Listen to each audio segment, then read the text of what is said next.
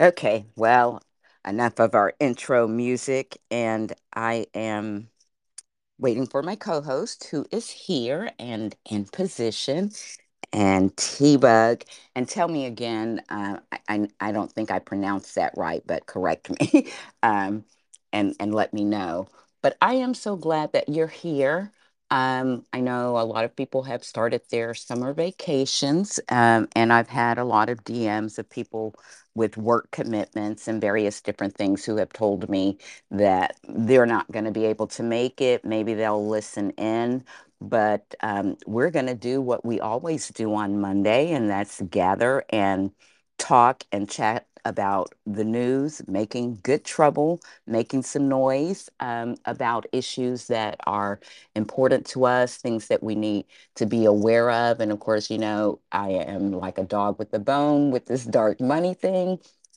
So, um, and, and part of the reason that I'm doing it is is I think it's important that um, we understand um, how it is affecting our lives, our culture, and our very democracy. And I think awareness is the beginning of change and, and certainly being able to fight back against something. You have to know uh, who and what you're fighting back against. So that is why I keep harping on it. And um, almost every kind of story that we see in the news that is uh, involves um, extremist views and behavior can be directly uh, traced back to some of this dark money and the organizations that have formed from it. So, without further ado, I am going to allow my co host to say good morning. And I see um, Joseph is in here, and I know that he is in traveling mode. So, safe travels to you, Joseph. And um, if you um, are able and want to chime in, you know you're welcome. But I'm so glad that you joined us. And if you are only able to listen, uh, we appreciate that too. Anyone else who is um, in the gallery at this point, uh, if you would like to come up and chat. And hey, look here. One of my favorite folks have come up. I know she joins us all the time, but she doesn't always speak. So after my co-host, I'm going to go with T-Bug and then um, my friend 2K.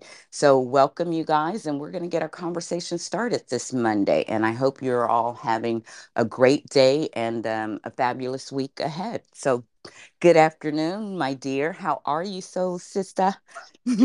good afternoon, and uh, I'm doing well. Um, you guys are going to have to bear with me today. Um, it's nice out and the dogs are going to be a little rowdier today. I just who can blame them? We have a right? heat wave going on here, so I want to just growl and bark and roll around in the grass and the water. Right?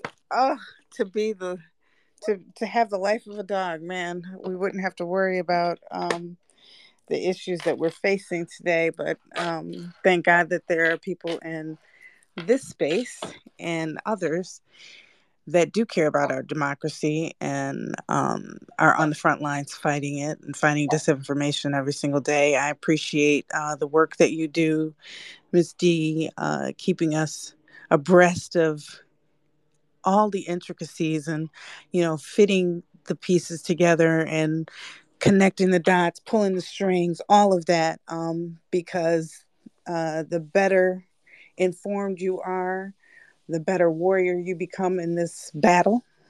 Um, so um, Monday is a highlight for me, and um, I'm so sorry that I missed your space on Friday. That's okay. I know that we all have lives and we need to live them. And, um, you know, when you mm-hmm. have to uh, bow out, um, then, you know, you know, don't worry about being uh, able to to do that and know that you know we know that you're with us in spirit whether you're yes, present in the space or not and that's what we need. We need the spirit of democracy warriors and we need to be as fierce about protecting our democracy as they are about destroying it. So, without further ado, um, we have some great speakers up here today. I'm so excited, looking forward to hearing from all of them. And first up is T uh, T Bug, and then 2K, and then Danny. I am looking so forward to hearing from you guys. I know Mark is here, and if he is able, I know he'll come up and join us and share with us and give us some legal update. And um, I am calling this, um, you know, indictment watch week because uh, it's imminent. I mean, it's like every day something else is coming up. Like I was floored when I found out that they had tapes, recordings of his own attorney, and that, you know, just the irony of those tapes possibly being the thing to convict him. Uh, just the thought of that gives me pleasure. So, anyway, let's get started. T Bug, you're up. Oh, yeah. I just requested to speak just so I could say good morning because there weren't very many people on. Oh, that is so sweet of you. And you know what? I really appreciate that because sometimes it takes uh, the room a while to populate. And I had, I always try to prepare Soul Sister and tell her, you know, you and I might have to carry this conversation for a while. So, you know, uh, what are we going to talk about? And so I appreciate that you, as a listener and and constant supporter, you know, see recognizes that and was coming up to help us get the conversation started. Because sometimes, you know, we start rolling a little slow, but it always picks up and it's always good. So kudos to you and thank you so very much for that. Yeah, I just um, there's a lot of exciting things happening. Um, for me, I've been watching and excited about a lot of different developments, but um, the account that I manage, Rural Organizers, I've just been pushing back and trying to support other groups that are trying to get the GOP walkout in Oregon to end because they've been on walkout since May 3rd, trying to obstruct a bill that um, reinforces gender affirming care and abortion rights in our Constitution. So I've just been pushing back and trolling the trolls. we don't have enough people on our side doing that. Exactly. And that is why, and we have to know and understand who we're fighting. And I'm glad that you mentioned like the, you know, um, their walkout and th- that push against the LT, um, the um, LTGBQ community is definitely being funded by dark money. Mm-hmm. And I posted a new video. I'm going to put it up in the Jumbotron, but I'm telling you guys, keep your eye on Turning Point USA. They're uh, proliferating and they're dangerous. I mean, they have actually now, you know, they've been around for 10 years. And this organization, keep in mind, was started by an 18 year old who got a bunch of money from a 72 year old and, and, and one other guy uh, to start something which now, in 10 years, um, has morphed into this. Now, um, actual high profile members of the Republican Party are saying that they are more powerful than the RNC. Okay marinate on that. And the fact that, um, you know, Trump's um, COO for both of his presidential campaigns is the one who said this. And um, where they're getting their money from and the uh, initiatives that they're involved in. Uh, they are absolutely behind a lot of these attacks on Target, and they have now partnered with a, an extreme kind of MAGA church guy. They have formed a, a school in Arizona. They have two campuses so far and plans for online courses and a lot of other things. So there's grifting and profiteering in here, there's white supremacy, there's extremism. I mean, there's something for everybody. And most of what they're something is not good and it is certainly not good for our democracy so again um, i'm going to pick up with the speakers and we'll keep talking about this so i'll put the video up there and um, let's get the conversation started so uh, 2k and then danny Hello, everyone. I'm so grateful to be here and to have a chance to speak. Hi, Soul Sister. Hi, Dee. I see a lot of um, Taves. Oh, Renee.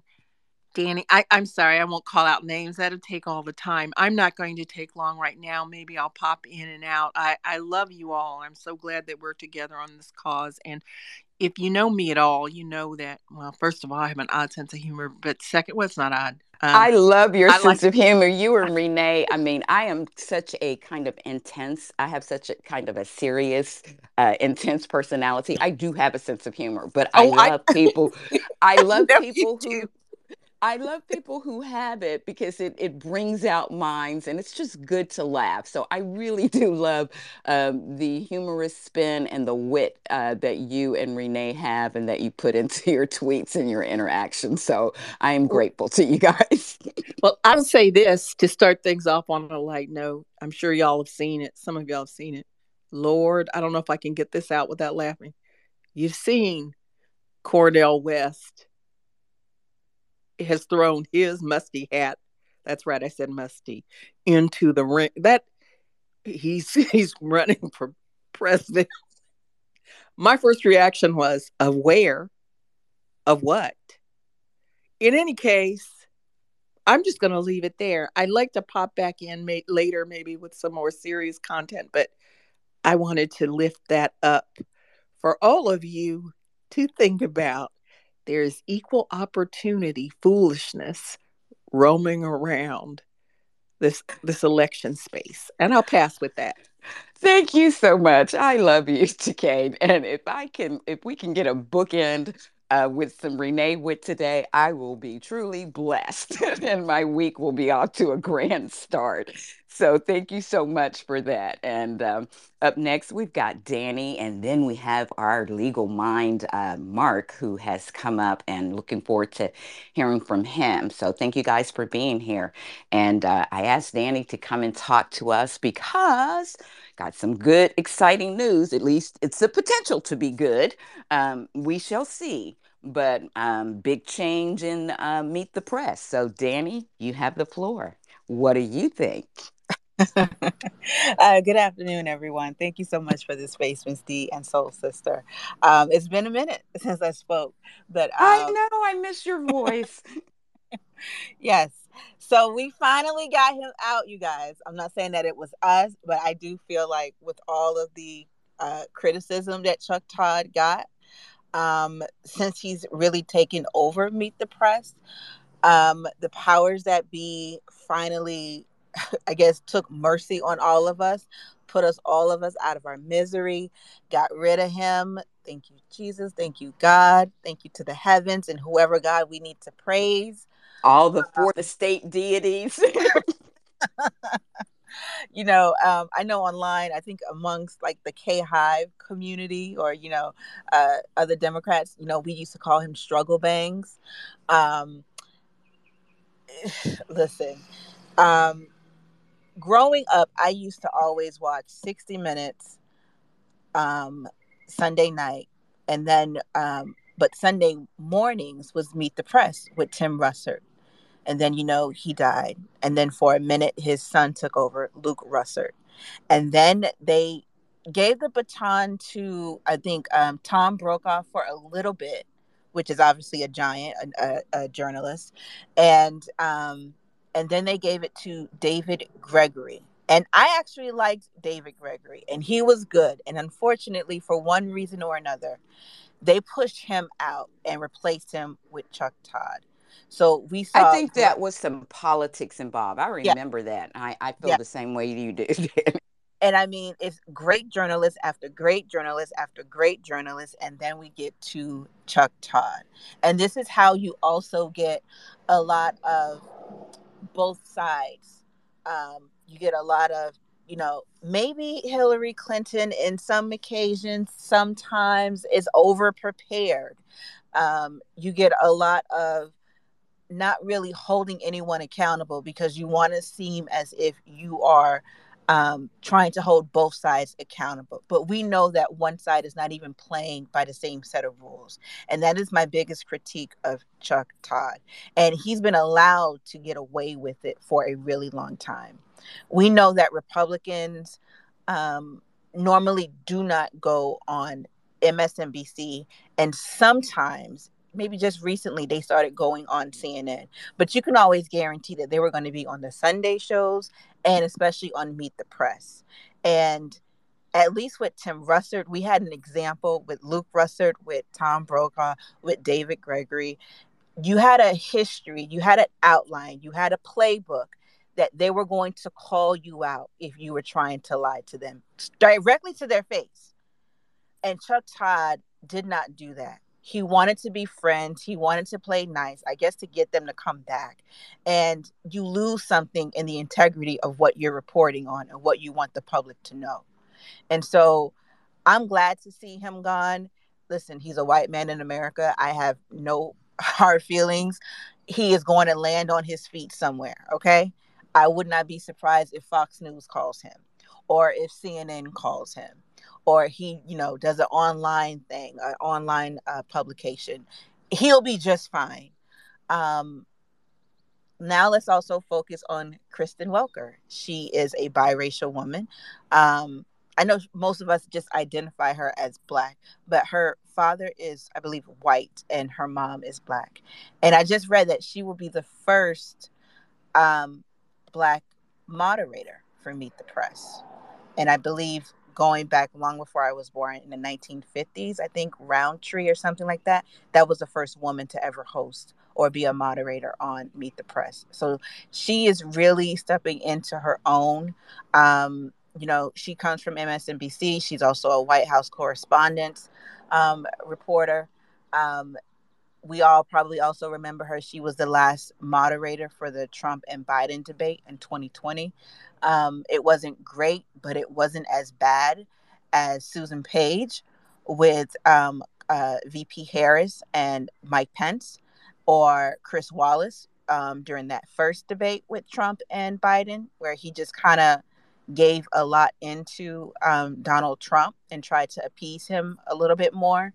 Um, but I am happy to see her have it. Number one, we know that she's a she's she really is a good journalist. I really do like her. Um, I'm excited for her. I would love to see how she's going to um, take this next step on her journey as being the host. Um, I'm sure you know there's going to be some critiques, of course, but like with all journalists, I look for balance and truth and fairness as long as you give me that, I know I can trust your reporting. The minute you give me opinions, you automatically tune me out. I can form my own opinions, but just at least give me the facts and at least give me the truth. Um, so I expect that from her, and I, am hoping everybody else also expect that from her. Um, finally. and you know, for a minute, you know, when Chuck Todd wasn't there, we got Katie Tur so I'm hoping that they change her out too because she doesn't need to be there either. Um, you know, give me Sherrilyn Ifill. I know she probably doesn't want to do it, but you know, that's my. But she needs a gig right now. She is out there, uh, and she really does. And I hope they give it to her. Or you know, and there's some others that they could give it to. Even Tiffany Cross as a guest sometimes. I wouldn't even mind that um, because you know how that all ended, or Zerlina Maxwell. I mean, there are journalists out there who do try to get it right. More times they get it wrong. And I would love them to have an opportunity as much as Chuck Todd and all the others get an opportunity. Um, so kudos to Kristen Welker. Um, just like with 2K, yes, um, thanks to LMZ, I did see that Cornel West is putting his I really want us to do better. I really want us to do better because now he's announced third party whatever. I didn't even look all look at it um, all the way. I really don't care. I hope people see it for what it is. It's a drift. It's a grift. It, leave him alone. Leave him with Tavis Smiley, the Bernie Bros. Um, uh, uh, what's that lady's name um, with the Russia? Uh, Jill Stein. Leave oh. all that mm-hmm.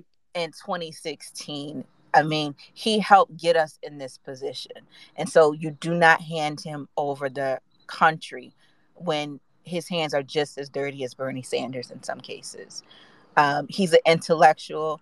Yes, we know that he's smart, he's brilliant, but he's also full of shit.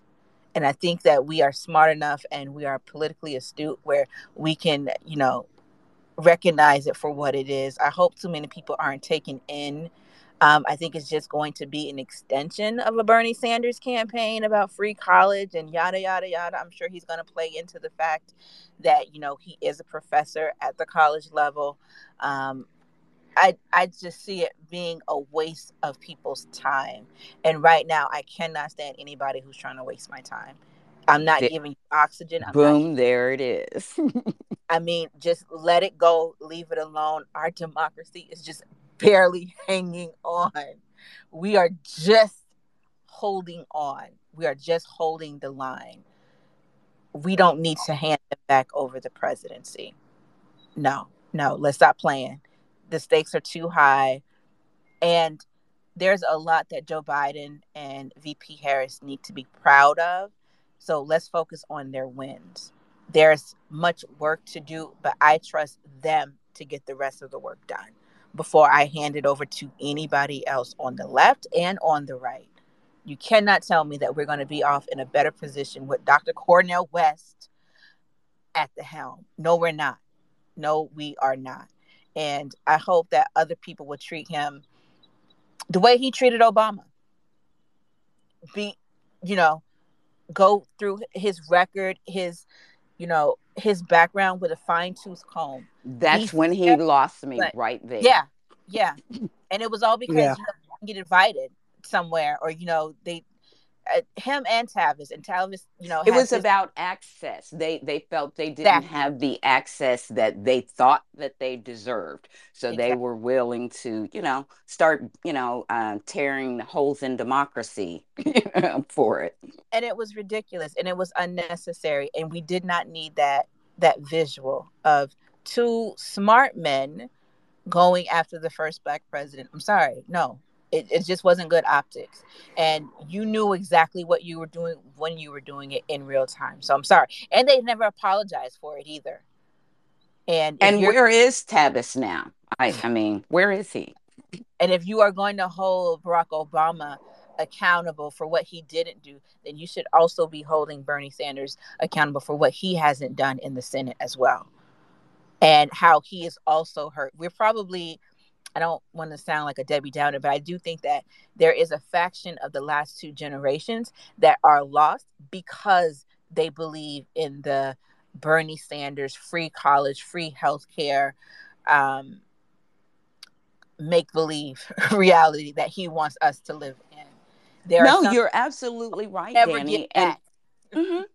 and they're working to to continue that because if you can um, basically brainwash a generation of children with um, you know ideology that um, is incorrect and unhelpful you know this is what you end up with. I think renee told us in in the friday space like that madison cawthorn who was not long in the senate but he is a result of um, homeschooling um, funded by you know extremist fundamentalists um, and they're funded by dark money. And the beginning of their push toward this homeschooling thing let's think about it.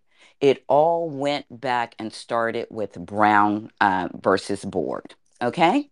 They did not want their white children in school with black kids. So then that's when they started that's when the home um, schooling movement uh, started and they've had other you know issues that have caused them to dig their heels in more about it. But now they have seen it to be a very good vehicle to push their their religious ideology and their political ideology. In fact now they have just and it's about them profits. together. And it's Exa- about profits all of that. well. all the best things for them for the Yeah. libertarians. Yeah. And you know what i think is most discouraging about having a cornel west is that i find it disrespectful to um the the average voter who may not be as tuned in as most people in this room or all the people in this room or people in this room who are desiring to be as dialed in as um as you know as as they could be. And and that's an issue. So you're preying upon people who don't have the have the time really to educate themselves and that's really i think what comes down to or are, are discouraged by just life that is happening around them and to them um, and near them and so you've basically just added more fuel to the fire of having them sit out and that is a problem and so i just I, I, it's the disrespect. It is disgusting to me yeah, and it's also um, to go back with the homeschooling. It's also an effective way to also remove funding for public education, because if you get more kids that's not going to be in public education, well, then you can just start pulling a lot of the resources. Okay, well, they're not going to need this. They're not going to need that. You know, let's push school choice, all charter schools, private schools they want to privatize public education. This is just one of the most effective ways that they've been able to do it. So I agree wholeheartedly. Um, I do think that I think he's going to get dragged, and I think if we need if K Hive, K Hive adjacent, everybody else. if we need to properly drag him the way we've done others, Bernie Sanders, Elizabeth Warren, uh, uh, Marianne, Nikki Haley, she's crazy with her CNN town hall, whatever she had special. Drag them all, because I'm sorry, y'all are y'all really think this democracy is a game, and for a lot of us, especially us in red states, it cannot be a game for us because we're the ones that are affected first. That doesn't mean that we're going to be the ones affected last. It's we, affecting our lives, our livelihoods. Exactly. And so that is my cue. They're going to open up the gate. I got to go pick up my son, but thank you for allowing me to speak. If I get a chance, I'll come back up. well, thank you so much. And you have gotten us off to a fabulous start. I always love to have your voice and contributions in here. So I hope that you're able to join us later. And if not, have a great day. And thanks again for coming in and, and sharing with us. And up next, we have Mark and then Susan. Looking forward to hearing from both. Hey, D, happy Monday and good morning. Well, good afternoon here in lovely New Orleans where it's 90 degree, uh, 83 degrees already. So it's going to be a 90 plus day. Um, We're not far also, from you. and, and, and happy indictment watch, Soul Sister. Uh, happy indictment watch, Soul Sister, in all of ad- advocacy arena. We are literally on indictment watch. So um, there's a lot of activity that's that's going on. Uh, I am absolutely glad you did the Friday night space, and I was able to share the um, the model uh, prosecution memo that uh, some of the, most esteemed uh, former federal prosecutors and even judges uh, contributed to, and we talked about it. It's a primer for what's happening now. So if you missed Friday, go listen to it uh, again because we talked. I posted about, the link in the nest, by the way.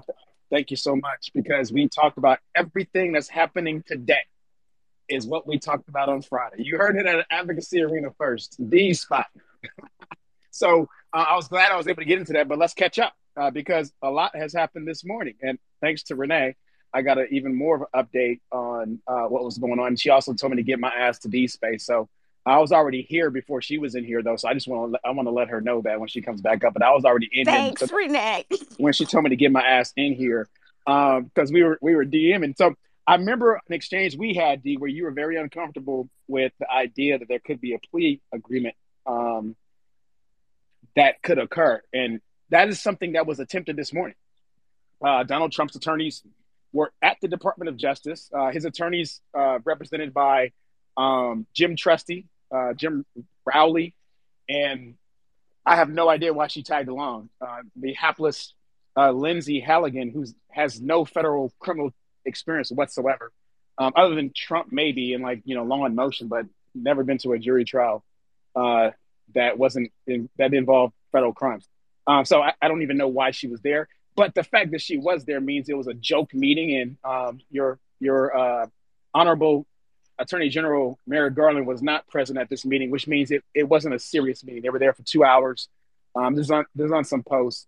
Um, and what, what this means is that there was no decision maker there. They were just there to listen. But what it also means, it's like what it what it didn't say. This uh, you know zany team with Lindsay Hannigan, uh, adding Lindsay Hannigan to the team was there to take notes and troll. Basically, we called it trolling before it was like uh, before Twitter.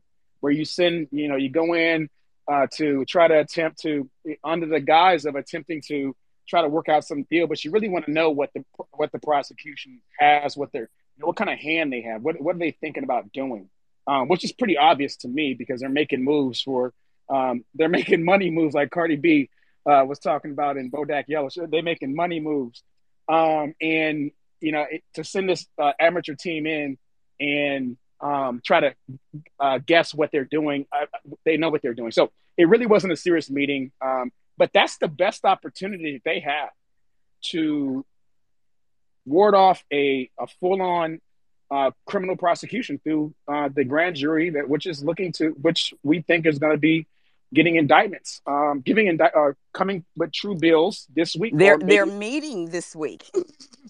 so you know what what could be possibly meeting now. I'm not I'm not hearing, and maybe, maybe if anybody's hearing, please come up.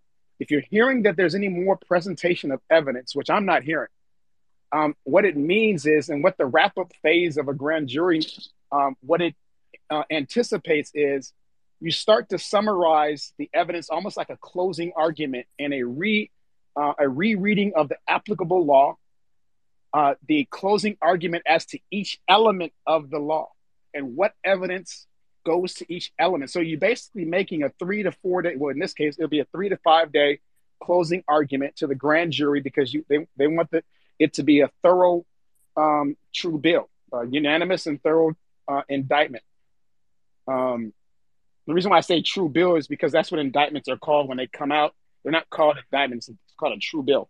Um, and so, what uh, Jack Smith's team is possibly doing this week is making a closing argument, meaning they've laid they're they're uh, updating and laying out what the applicable law is for what they will be asking for at the end they're and it's if you can visualize this what they're doing is they're saying hey these are these are like um, these different drinks i'm trying to make. So that I, we went over six charges in two categories on friday. So there's six possible charges. I'm basing this on the model memo right? You if if you like different six different kinds of cocktails you'll get this really good. Um, so there's six different kinds of cocktails. And uh, each of those cocktails has ingredients that are specific to that cocktail. Some of them share the same ingredient, by the way, but an ingredient has to align with this specific drink. So in count one, or in the first crime, they'll have a, a specific cocktail. They'll have a, a Mai Tai. And they have to, so you have to split that cocktail into all the ingredients, meaning all the cups that include one ingredient that make the Mai Tai for crim- criminal. And all those cups have to be filled with that ingredient so you can make the drink, the Mai Tai. That's how evidence is presented to a grand jury. They lay out what what the crime is, and they lay out all these elements that need to be addressed before to, to be considered for an indictment. And then they fill those fill those elements, excuse me, fill those cups with evidence that goes to proving um, that the person committed the crime, or more likely than not, committed, uh, or there's probable cause to believe that the person committed the crime. Probable cause is still the standard at grand jury. So um, that's what they're doing with this grand jury. And at the end of it, last thing they do is they say, um, "We want you to deliberate, and we, you know, we're asking you to uh, to give us a true bill on all six counts." That's what they're doing this week. So that's why the uh, Trump's uh, defense attorneys were in um, in the Department of Justice trying to do a last ditch effort to try to thwart off um, this possible indictment after this, after charges are filed, um, the federal sentencing guidelines and, and all the rules of uh, federal criminal law take place. Meaning, um, when it comes to federal sentencing guidelines, there's a, a formula at each stage of the proceedings that you know dictate what can be done at that stage. There's early disposition credit where that's the best possible deal you can make. So if if Trump, which he's not going to do, once he's charged, if he says, "Hey, I want to cooperate and I'll, you know, I'll admit to this. This is what I'll plead guilty to," he will get X amount of jail time or, or X amount of punishment, and there's a there's a specific area that he can work within within federal sentence guidelines that give him that early disposition credit. After that, as we go forward in trial, they they uh, defendants lose that early disposition uh, protocol, and then they go into more serious. If there's ever a plea bargain or if there's a conviction, it follows a more serious uh, formula than federal sentencing. The charge, because we're in the Espionage Act, the charges that we are looking at have uh, are more than ten years, mandatory. So, in order for Trump, which is something that you know, in ordinary cases, this is the last. What I said earlier applies. This is the last time that defense attorneys can get the best deal they can. They can still get a deal though. At some point, this is what I told Renee. At some point, a serious criminal defense attorney representing Trump is going to have a very serious conversation with him about what he's facing and what can be done at that point.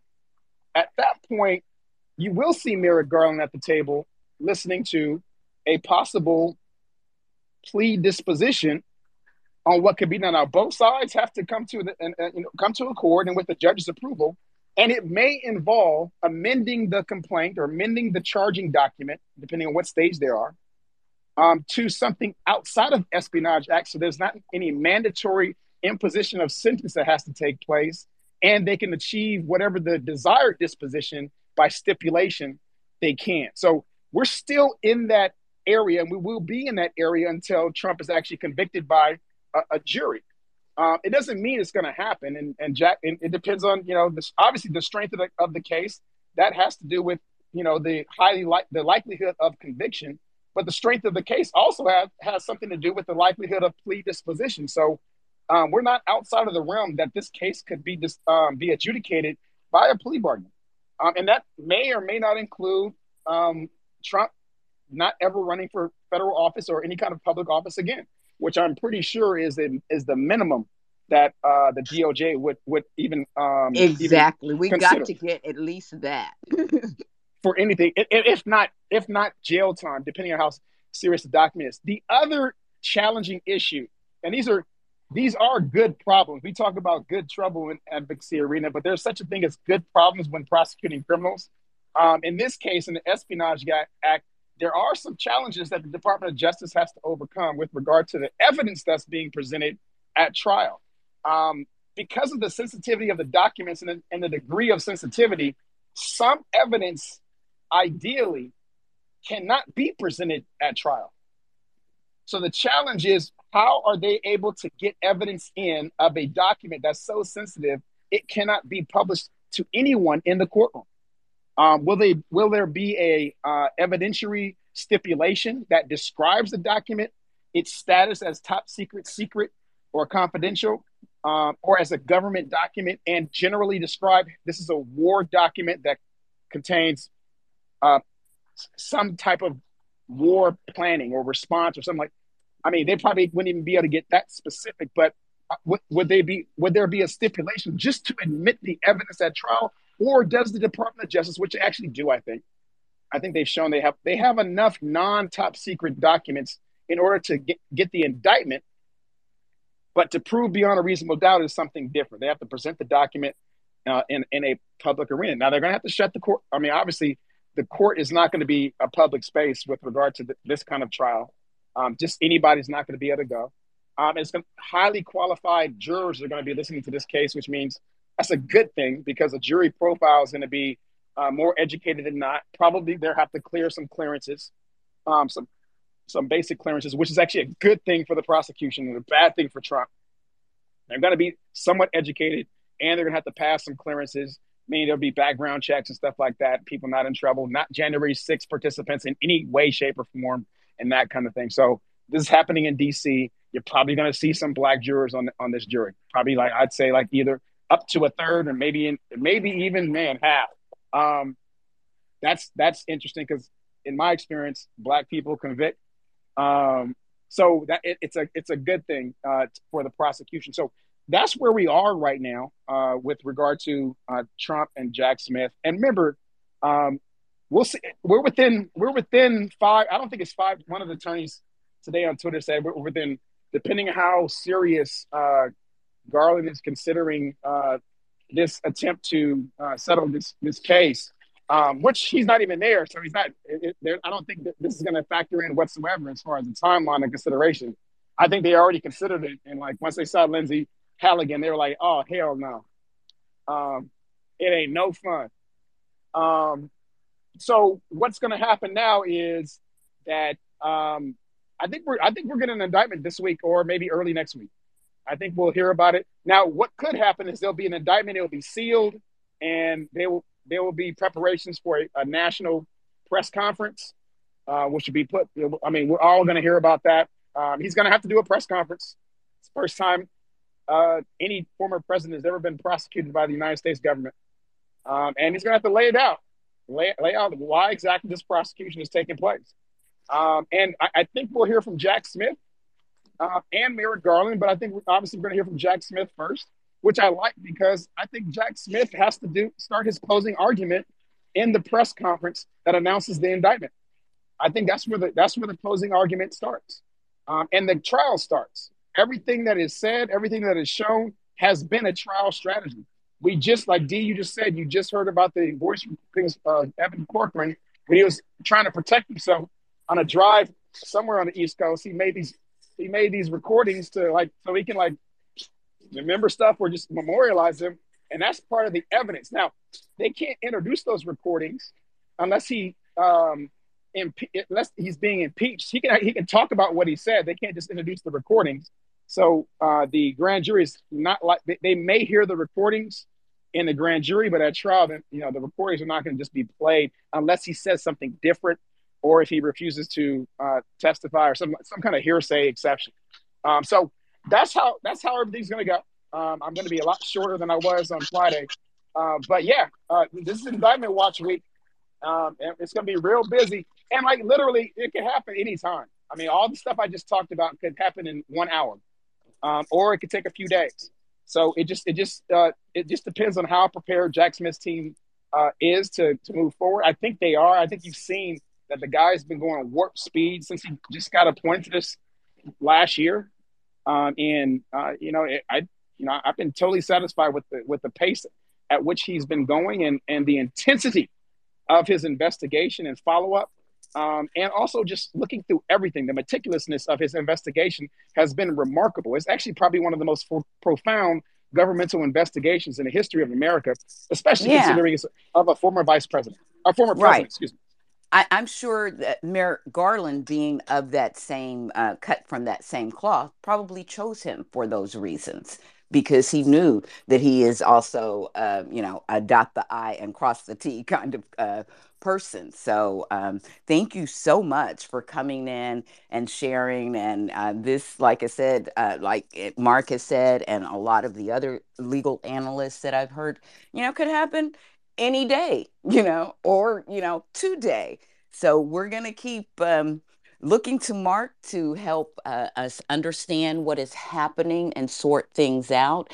And uh, Renee and he um, put their heads together, and Renee will bring it to us in uh, plain speak um, and give us some laughs while she's doing it too. So she has joined us too. So I'm looking forward to hearing from her, seeing what she has to bring uh, to uh, the conversation today. I know it's going to be great. Um, she always is. Uh, bringing us good information. And up next, we've got Susan and then Renee. Mark, I um, hope you're able to hang out here for a while because I feel like this is going to be a lot of our conversation today. Thank you. So, Susan and then Renee. Hey, great to be here again. I've been listening to a lot of spaces using an alt account, and this is just um, so refreshing to be in here compared to what I hear in those spaces. But um, the one thing that gets a little bit disheartening, I come in here and there's a much smaller group here, but the amount of intellect and expertise and reason that I hear here, and then I go into those spaces and there's can be hundreds of people tuning in. Now, I can't tell how many of those listeners are listening like I am and kind of auditing or listening because they're true believers of what they're hearing in there. But sometimes I get a little disheartened at how large their spaces are. Um, the ones that are, you know, uh, the what the, the groups that see the disinformation. yeah, the Trump as the only suitable candidate, the ones that believe they're in a holy war, the ones that believe they're in spiritual warfare to save our country, um, the ones that are supporters of J6ers because they believe that the election truly was stolen and that they were justified in fighting against that. They actually believe that it was a noble thing. So, you know, it gets um, sometimes disheartening been here in there and listen to how it's, many it's it's their new lost cause really you know Yeah, like and I think that's what makes it- yes exactly and that's what um, is so frightening to me because it's not just because they're adopting some sort of thing to garner clicks or to grift um, they truly believe they're part of a mission and i think when people have a very visceral fear or anger about something and to them it's real uh, and to them it's a mission then it becomes extra dangerous because then there's no reasoning with them right? And so um, that and, and they actually believe it's a divine mission uh, to save the country from the evil democrats and the evil that's Yeah. taking over our country and so and, i think and when it- it's part of their their actual religion like the dominionists like right right christian nationalism and that sort of thing and it's also disheartening to me that i think our normie political press and our largest legacy political desks don't understand it well enough yet we see smatterings of coverings uh, and reporting on it but the legacy and especially tv they just kind of ignore it and i don't know if it's I don't know why they're ignoring it because there could be multiple things motivating different newsroom decisions. Some of it might be, well, we shouldn't amplify that, or um, they don't really understand it, or they still think it's too fringy and they don't understand the fierceness of it. So even though it might represent a small proportion numerically in the number of people, um, the intensity of their beliefs matters. And as we know it only takes a few people to who are militant about something who can do a lot of damage. Um, so uh, that's in fact th- that's actually what's happening now. It is really a very small minority of people in this country but they are a very vocal loud and well funded minority. Exactly. So um, now papers are improving a little bit but um, TV cable is still horrible. So we had like this Sunday, Martha Raddatz, they on uh, on ABC on their Sunday morning show, they chose to uh, platform and ampl- amplify the fringy Vivek uh, Indian guy. Um, I'm not going to try to say his last name, Ramaswamy or something like that.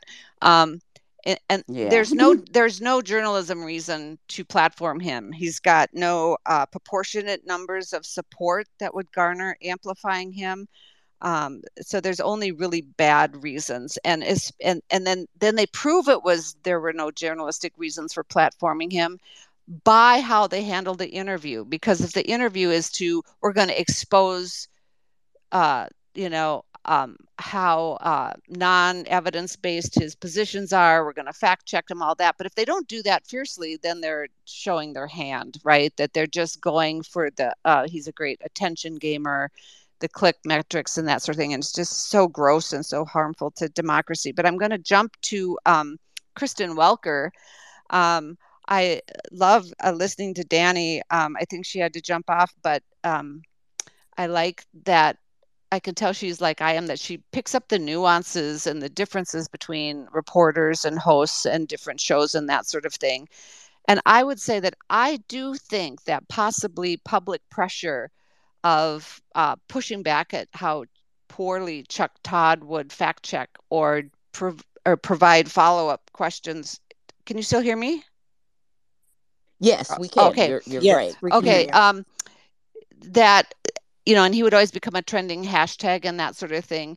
To a fault, news people and media were always the ones that paid attention to Twitter. But in this case, it might have turned out for the good because they have g- big egos. They do look at um, what other media people are saying about them. And in this case, I feel like they realized that Chuck Todd got a lot, a lot of pushback and was getting to be like almost like a caricature, um, a cartoonish character that people made fun of all the time.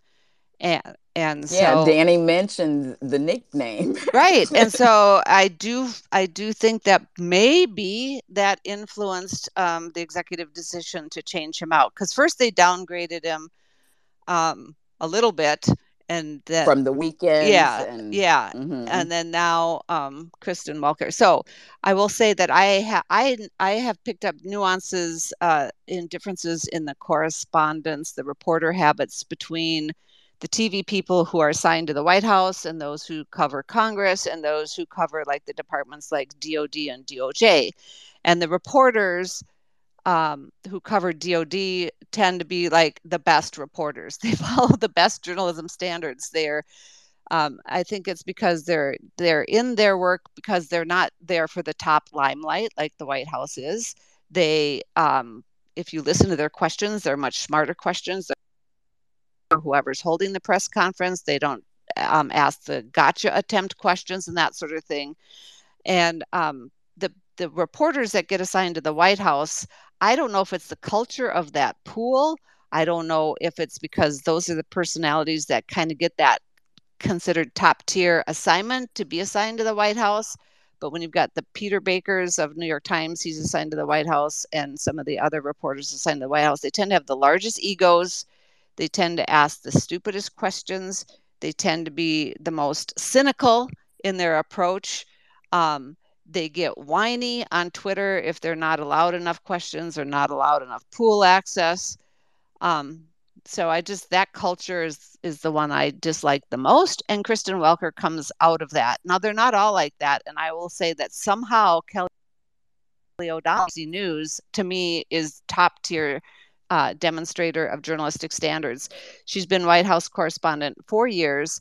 She did it through the Trump administration, and I find her always fair. She would stand in front of the White House during the Trump administration, and she had the ability to speak truth without sounding um, like she was picking sides, but she would always include context that revealed when he was saying something inaccurate. She would always include that in her stand up. And I don't know. I, so, but not many reach her standards.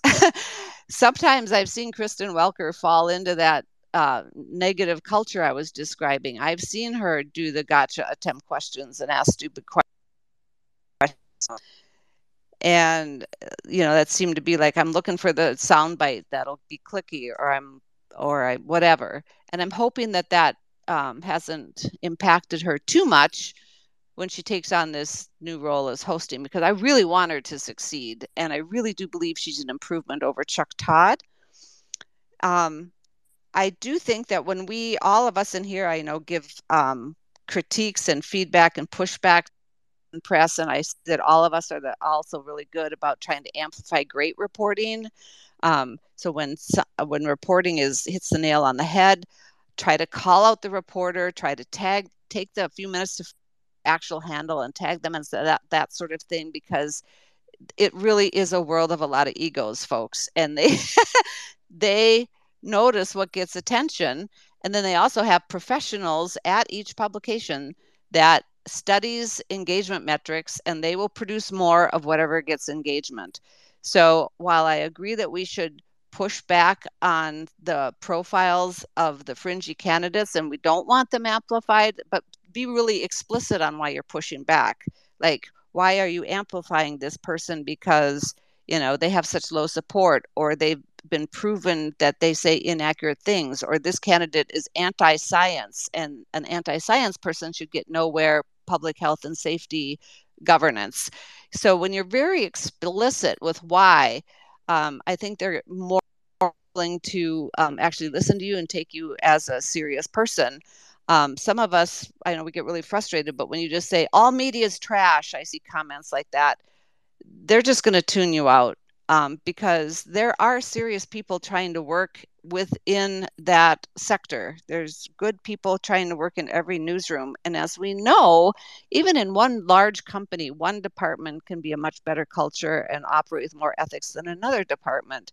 So it's really a spectrum and every newsroom is different and even the shows on the stations are different so like while i'm completely not giving one engagement metric to cnn unless i'm criticizing them on twitter but i do not tune my dial to cnn for anything right now um, because I'm so mad at the choice that they have making. And to me, it's it's not about being pro Democratic Party or pro Republican Party. It's be it's about being pro accuracy.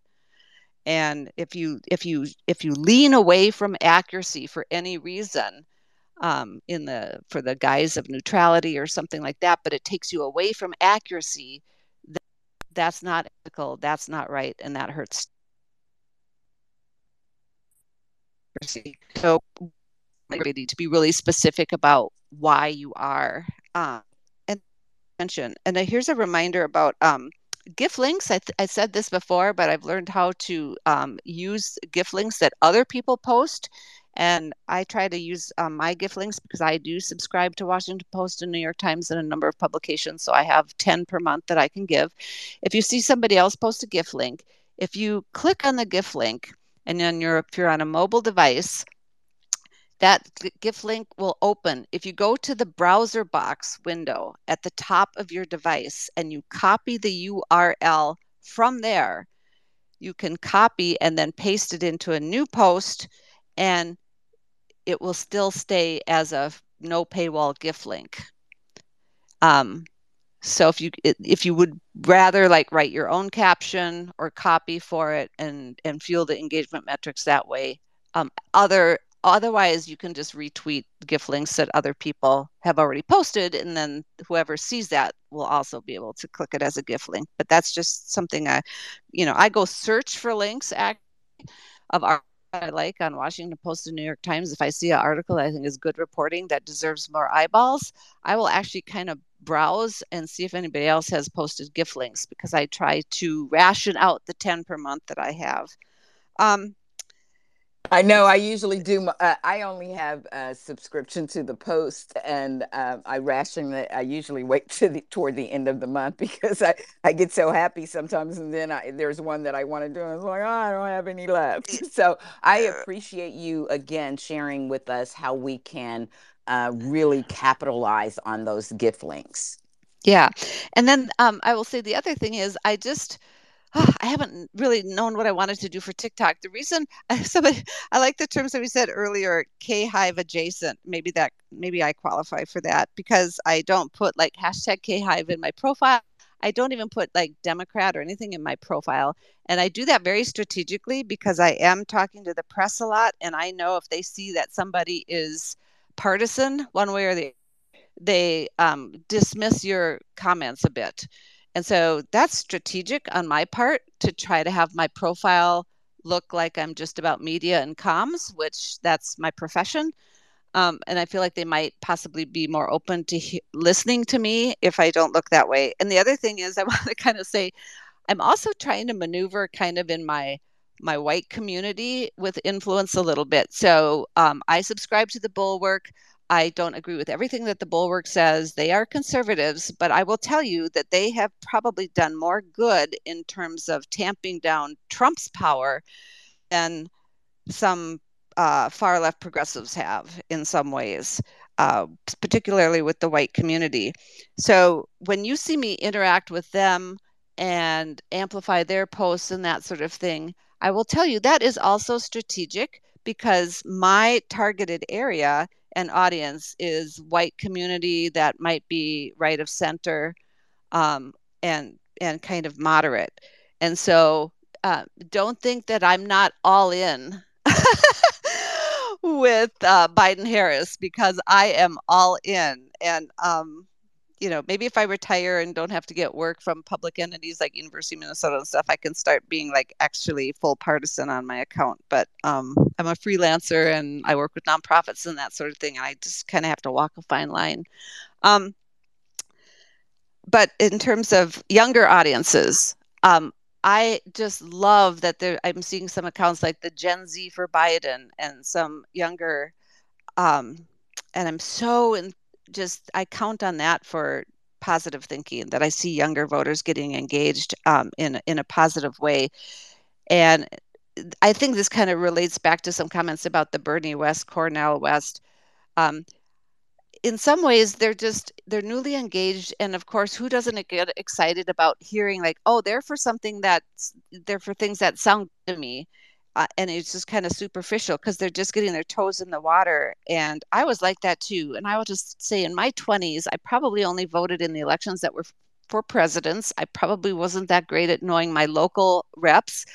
And I also probably didn't even understand really well, like, you know, the executive branch whichever party is in charge of the executive branch is going to affect the whole judicial system with judge appointments. Those kinds of understandings I did not have in my 20s. And I feel like now I see younger people that have a better understanding of those things. So, those of you who are so excellent at uh, on TikTok and and generating joy and positivity about younger things. I think to keep reminding them about just the big brand differences between the party because it's really easy for them to kind of get maybe uh, distracted or attracted to magnetic personalities that sound like they're promising a lot uh, and they get on a candidate's like an individual candidate who's promising things from the government when in reality, I think it would be wiser, this is me, if um, Democrats got a little bit more honest about having in a while government isn't the answer to everything. Um, I think that that would be wise because I think there's a lot of problems with over what government can do.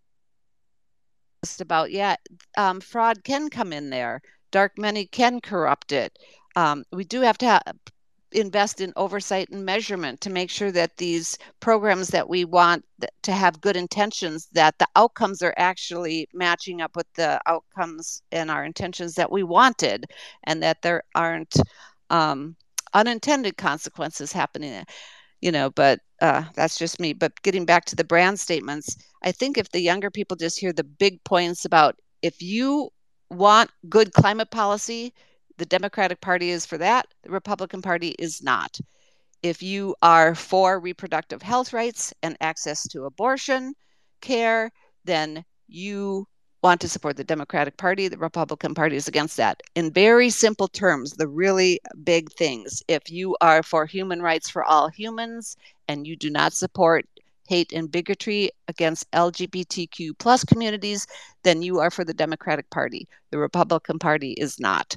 So those are just some things to remind us that while we like to get in the weeds because we are detailed oriented people, we are policy people, we're wonky people.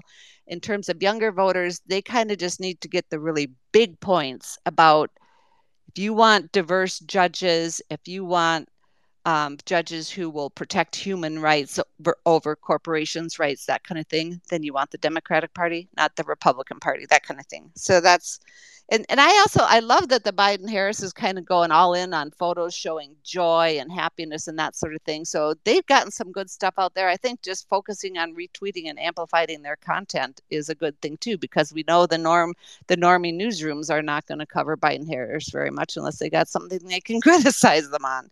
So thank you all and have a great day. Oh, I, I put a bunch of links. Thank you so Nest too um, that are positive reports about the economy that came out today. So I think that would be good to push those out. Awesome. Thank you so very much. Always honored again. I know that you're always listening uh, to our space. You all uh, also go over into the dark water spaces. Thank you for doing that so that we don't have to. Um, and, um, you know, I appreciate you sharing with us because I know a lot of people are in those situations where we have to work, we have to eat. Um, and in this day and age of social media, you know, companies look at those things and, um, it's important that we be able to, you know, feed ourselves and do things, um, but also fight for democracy. And however uh, we have to do that because of our unique situation, um, we have to do it. So thank you um, for doing it. Thank you for, you know, listening and helping to bring that kind of information uh, to us, what you know they're lamenting and, and saying, and and helping um, us uh, be aware of when we're speaking to other people that we are trying to um, affect change or or reason with, um, reminding us of um, you know different approaches that may be more um, beneficial and helpful than others. I know Renee had a space with some young people and we got to hear some of those things too. So you're absolutely right. And Mark spoke to it at one point too about being specific and keeping it simple. You know, I love the KISS method. You know, we don't have to, as you say, always get down in the weeds. Not everyone is as curious as as as the folks who are in our community. Um, so um, we have to understand, but we do need them to understand. So that's why I like I don't mind going digging in the uh, weeds about dark money. So I don't want to bore everyone you know, with all the details and everything that I'm finding. But I absolutely want people to understand how it's being um, injected and how it's um, guiding and affecting the things that are happening because it absolutely is. Like my turning point um, video and research, um, there are really very direct links to these recent um, um, Target Pride display attacks, and they are being uh, funded by Turning Point, and Turning Point is being funded by extreme um, uh, religious leaders, and they are also being funded and um, working in partnership, although they keep they try to keep it on the down low, but with some very extreme uh, white nationalist groups and figures. So it's important that we stay well informed and in order to inform others and um, understanding how um, we may be able to better do that. So thanks so much for that. And up next, we've got Renee and then Ngazi. And this has been a fabulous conversation today. I'm so happy to have all of our contributors and certainly those listening in the gallery today. So, Renee, how are you? Hey, I'm I'm good. It's a good good Monday. Um, I was hoping I'd wake up to indictment news, but but it's moving along, so I'm not gonna complain. Um, I do want to say just to revisit the whole young people thing just for two seconds. Um, uh, yes, we hosted that space. I'm still getting comments about it. Um, and, you know, you want to always invite them to conversation. I think that you can get specific actually with young people. Um, I think that that that you you actually can um, get specific with them um, because um, if you're talking to a large group, maybe not so much. But I think that, you know, we all have young people, or most of us have young people in our lives. And, you know, the young people of today are are not necessarily like we were because they're the what they're facing. Like there's so many things that the Republicans are doing that are attacking them, right? They're saying they don't want them to be able to vote as early as, as they can, and abortion affects them directly. And then they've got this gun violence that is in all of their communities and it is, is a real threat to them right in their schools. So if you speak to them on specific issues and get into those weeds, they're going to listen to that because that affects them greatly. One of the the main reasons that people like these kind of extreme leftists are, are able to appeal to them is because yeah, they're saying things that they want to hear. They, the, these are things that make them feel good while and it's a stark contrast to you know hearing what what they hear that is uh, that's coming at them from a very negative uh, place and that is like threatening their being their way of life and their future. Um, we haven't i mean in all of that and then you can even add climate change to that as well. If you speak directly to kids it's, it's again specifically on those topics they they actually can absorb a lot because they're paying attention a lot more. Um, they're being affected and as you said right. in real time by many of these right things which is why they're they're paying more attention and you know growing up i had people in my life who spoke to me specifically about politics but again this was more so one-on-one and these are people that i were already in my life and they didn't tell me how to think but you know we we got into you know we got into deep conversations about certain things and that helped to not necessarily form my worldview, but it helped me to understand how to pay attention and what to pay attention to. And in life, whether it's politics or otherwise, you always have to be on the lookout for a grifter, for somebody taking advantage of you. And that's no matter what area of life that is. And so those are skills that, you know, you're already trying to teach the young people in your life. So just extending that to politics is really not a difficult thing. And it's become so much of what we do and how we move about right now is you know is being affected at, at local levels. So it's it's easier to i think have that conversation with kids now just like kids are more debt savvy now and they're just they're paying more attention than i i was when i was their age and in working in schools i have seen that shift. You know i've seen 17 18 year olds come into college with you know far more uh, awareness than you know than they had in years prior. So um, but it like i said it, it takes that conversation. You don't have to have a platform. You don't have to have a twitter account or tiktok if you do that's great. And there are people who are great are skilled at you know at reaching the masses.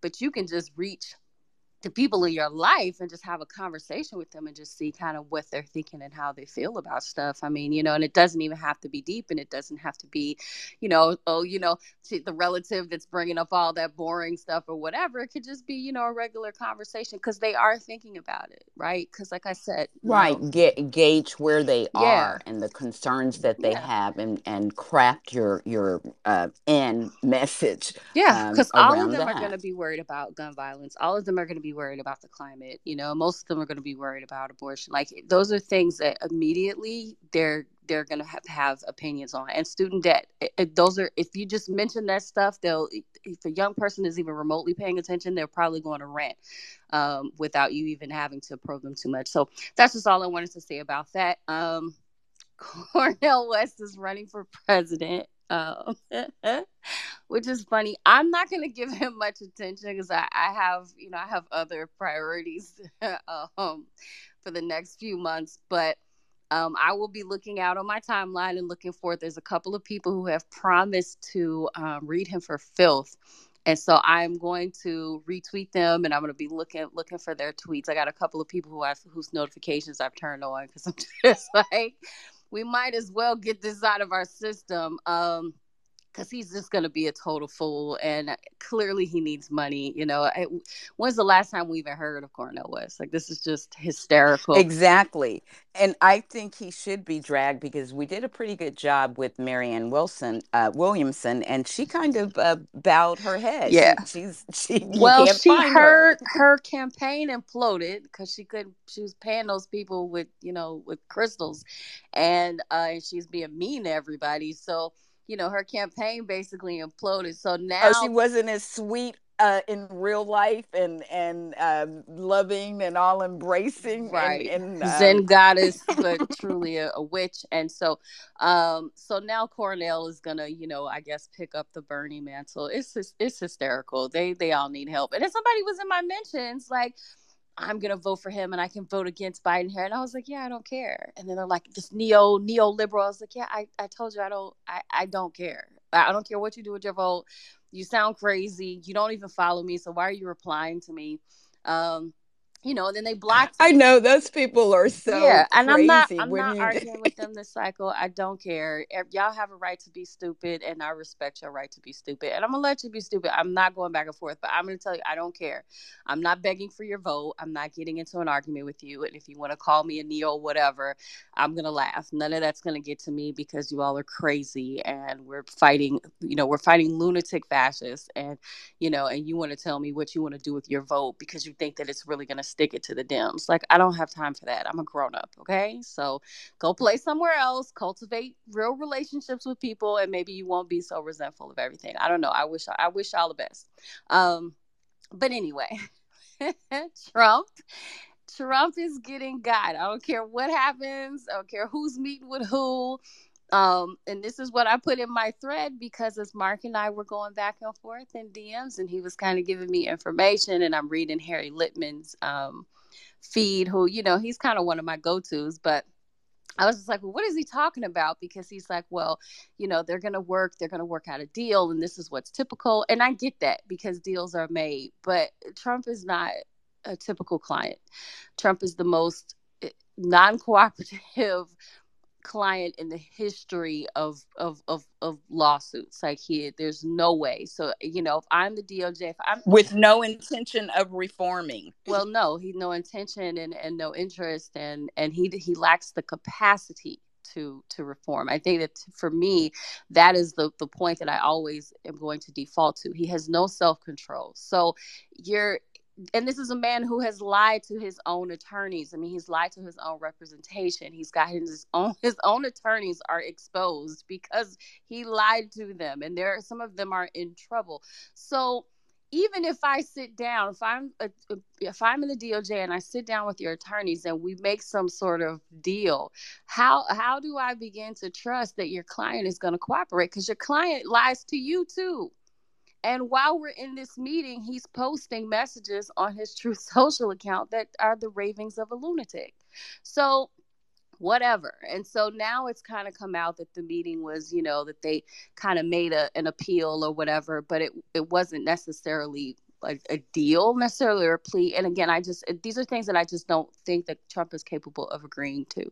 So his attorneys seem like they're still trying to do right by him, but they've been trying that this entire time. And if you've been following how his attorneys have been arguing with each other, again, as I said, like the last time, there are teams of them that are going back and forth with each other because you've got a couple of them that want to do the right thing and try to.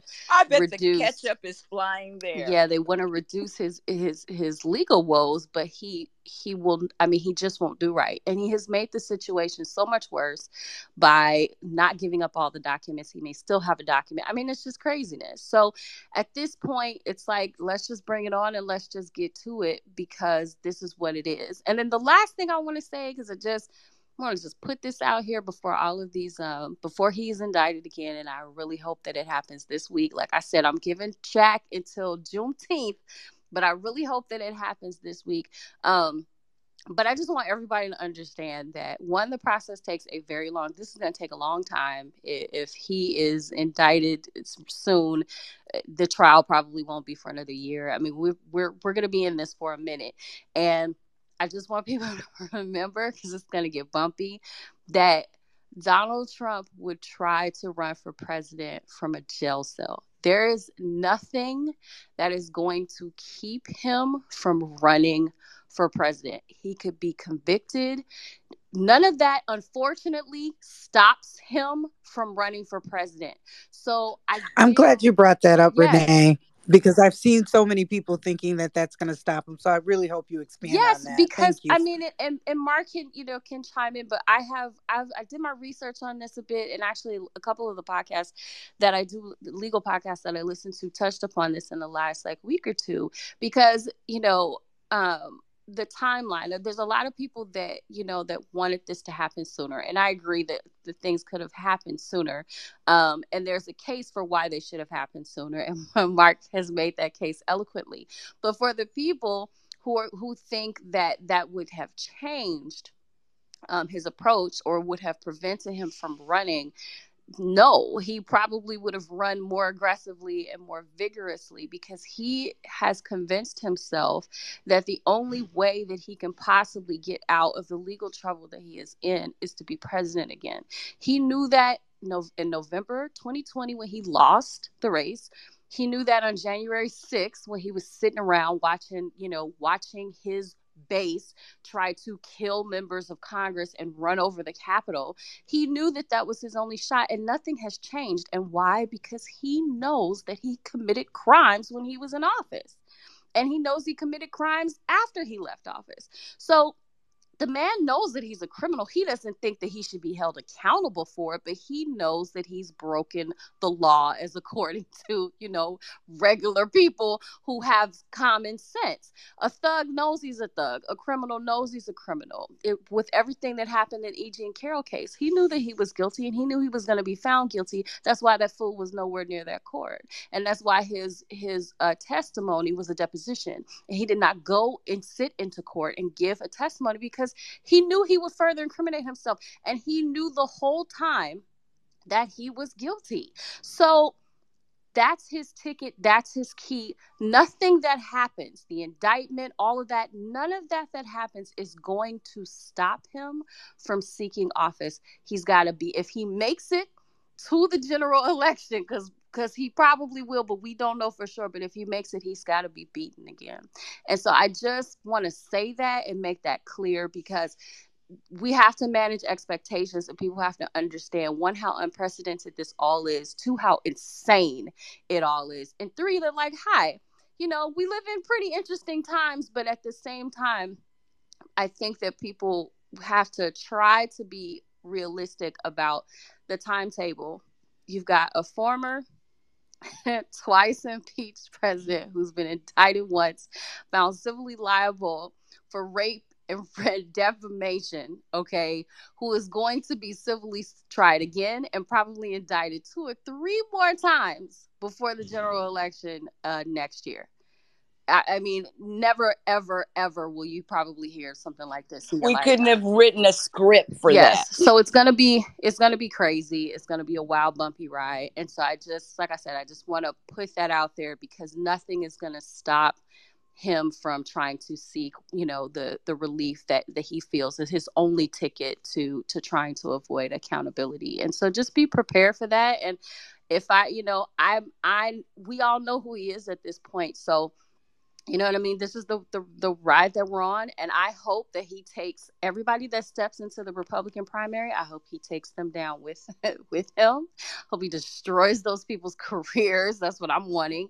Get in there, fight. Let well, Lindsey prophesied exactly what was going to yeah. happen. Yep, let them all jump in and, and and get silly and and um you know, and then hopefully he'll continue to splinter the party, you know, through the next cycle and we can make some changes and, you know, but we got a ways to go. So that's all I wanted to say. Um, and I'm going to actually move to listener, but everybody have a good week. Fingers crossed we get some good indictment news this week. Yes, we are all crossing our fingers and we are watching you and Mark's timeline for the legal um, hot takes and updates. And I thank you uh, both for coming in and uh, giving um, us that uh, today. And I, I totally agree with what you just said. We do have to keep that in mind because he will run no matter what. The whole reason he formed the campaign was to keep from going to jail. So nothing is going to stop him. And um, we have to be aware of that and still um, be about our business and our mission, knowing all of that. So thank you so very much. I appreciate you making that important point. Um, up next, we've got. Ngazi and then LMZ, who has joined us today. So grateful that she was able to carve out some time in her day. So looking forward to hearing from you both.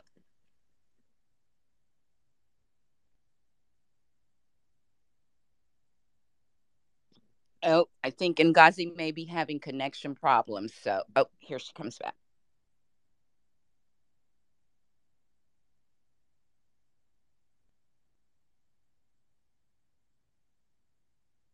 Are you there, dear?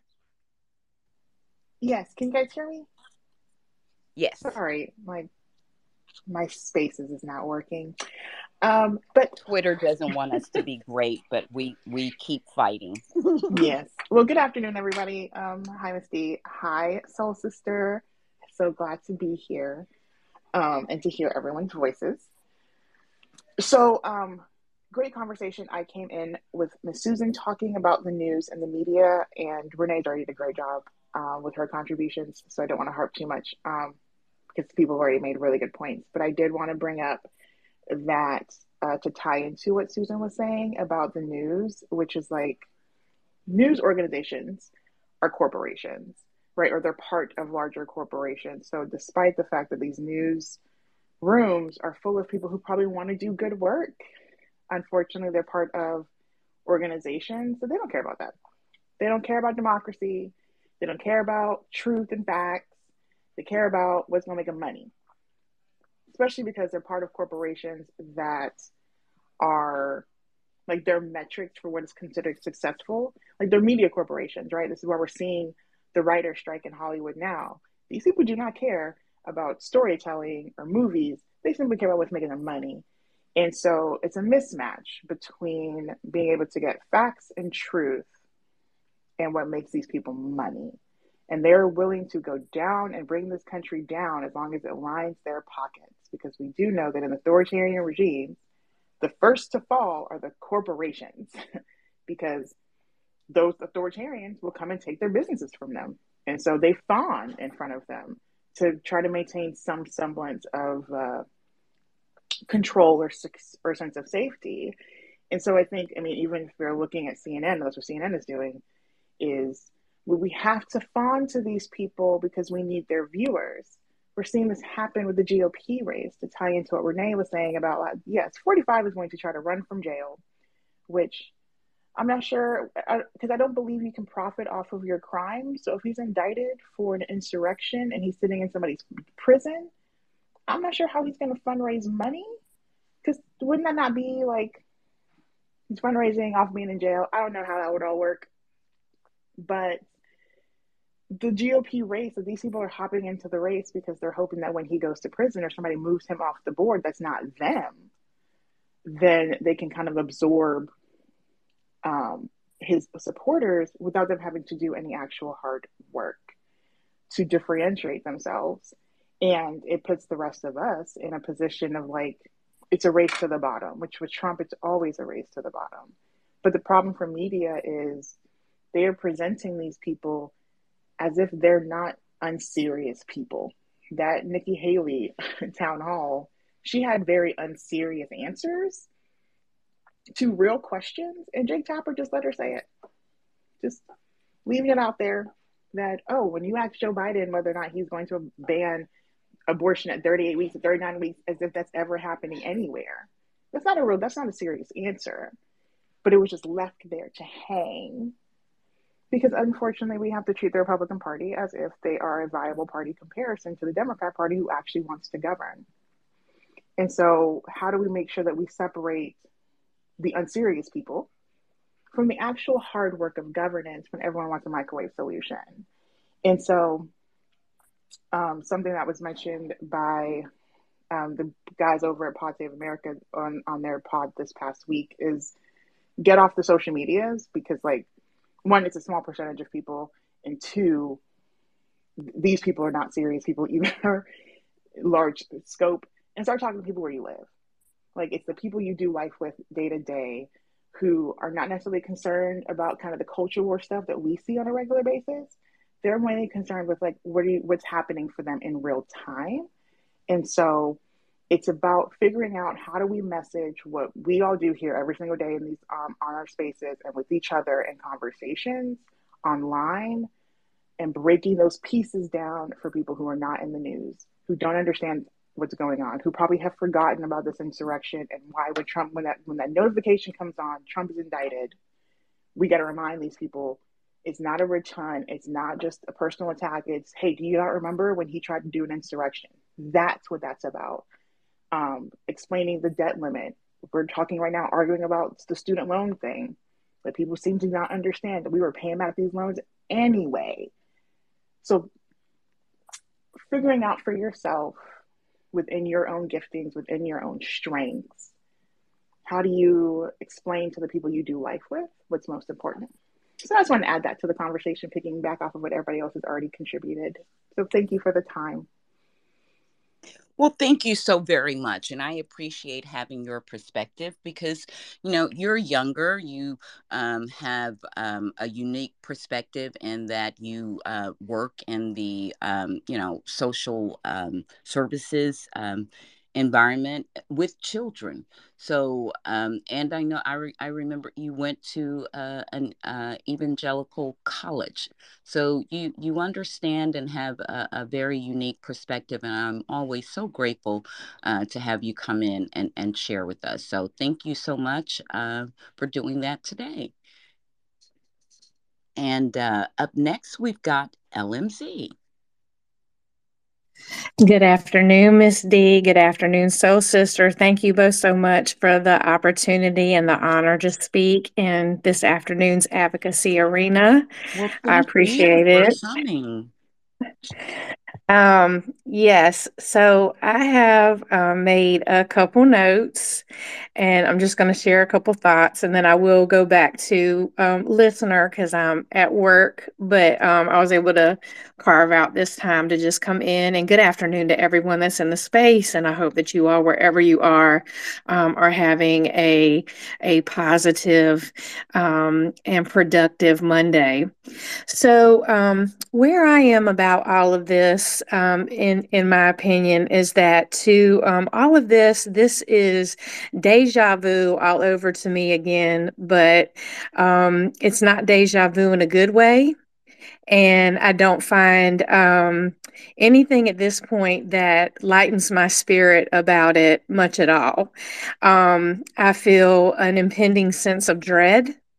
Um, first, I'll talk about the Republicans, and then I'll talk about what I feel, in my opinion, we need to do as those of us that are trying to save democracy from fascists.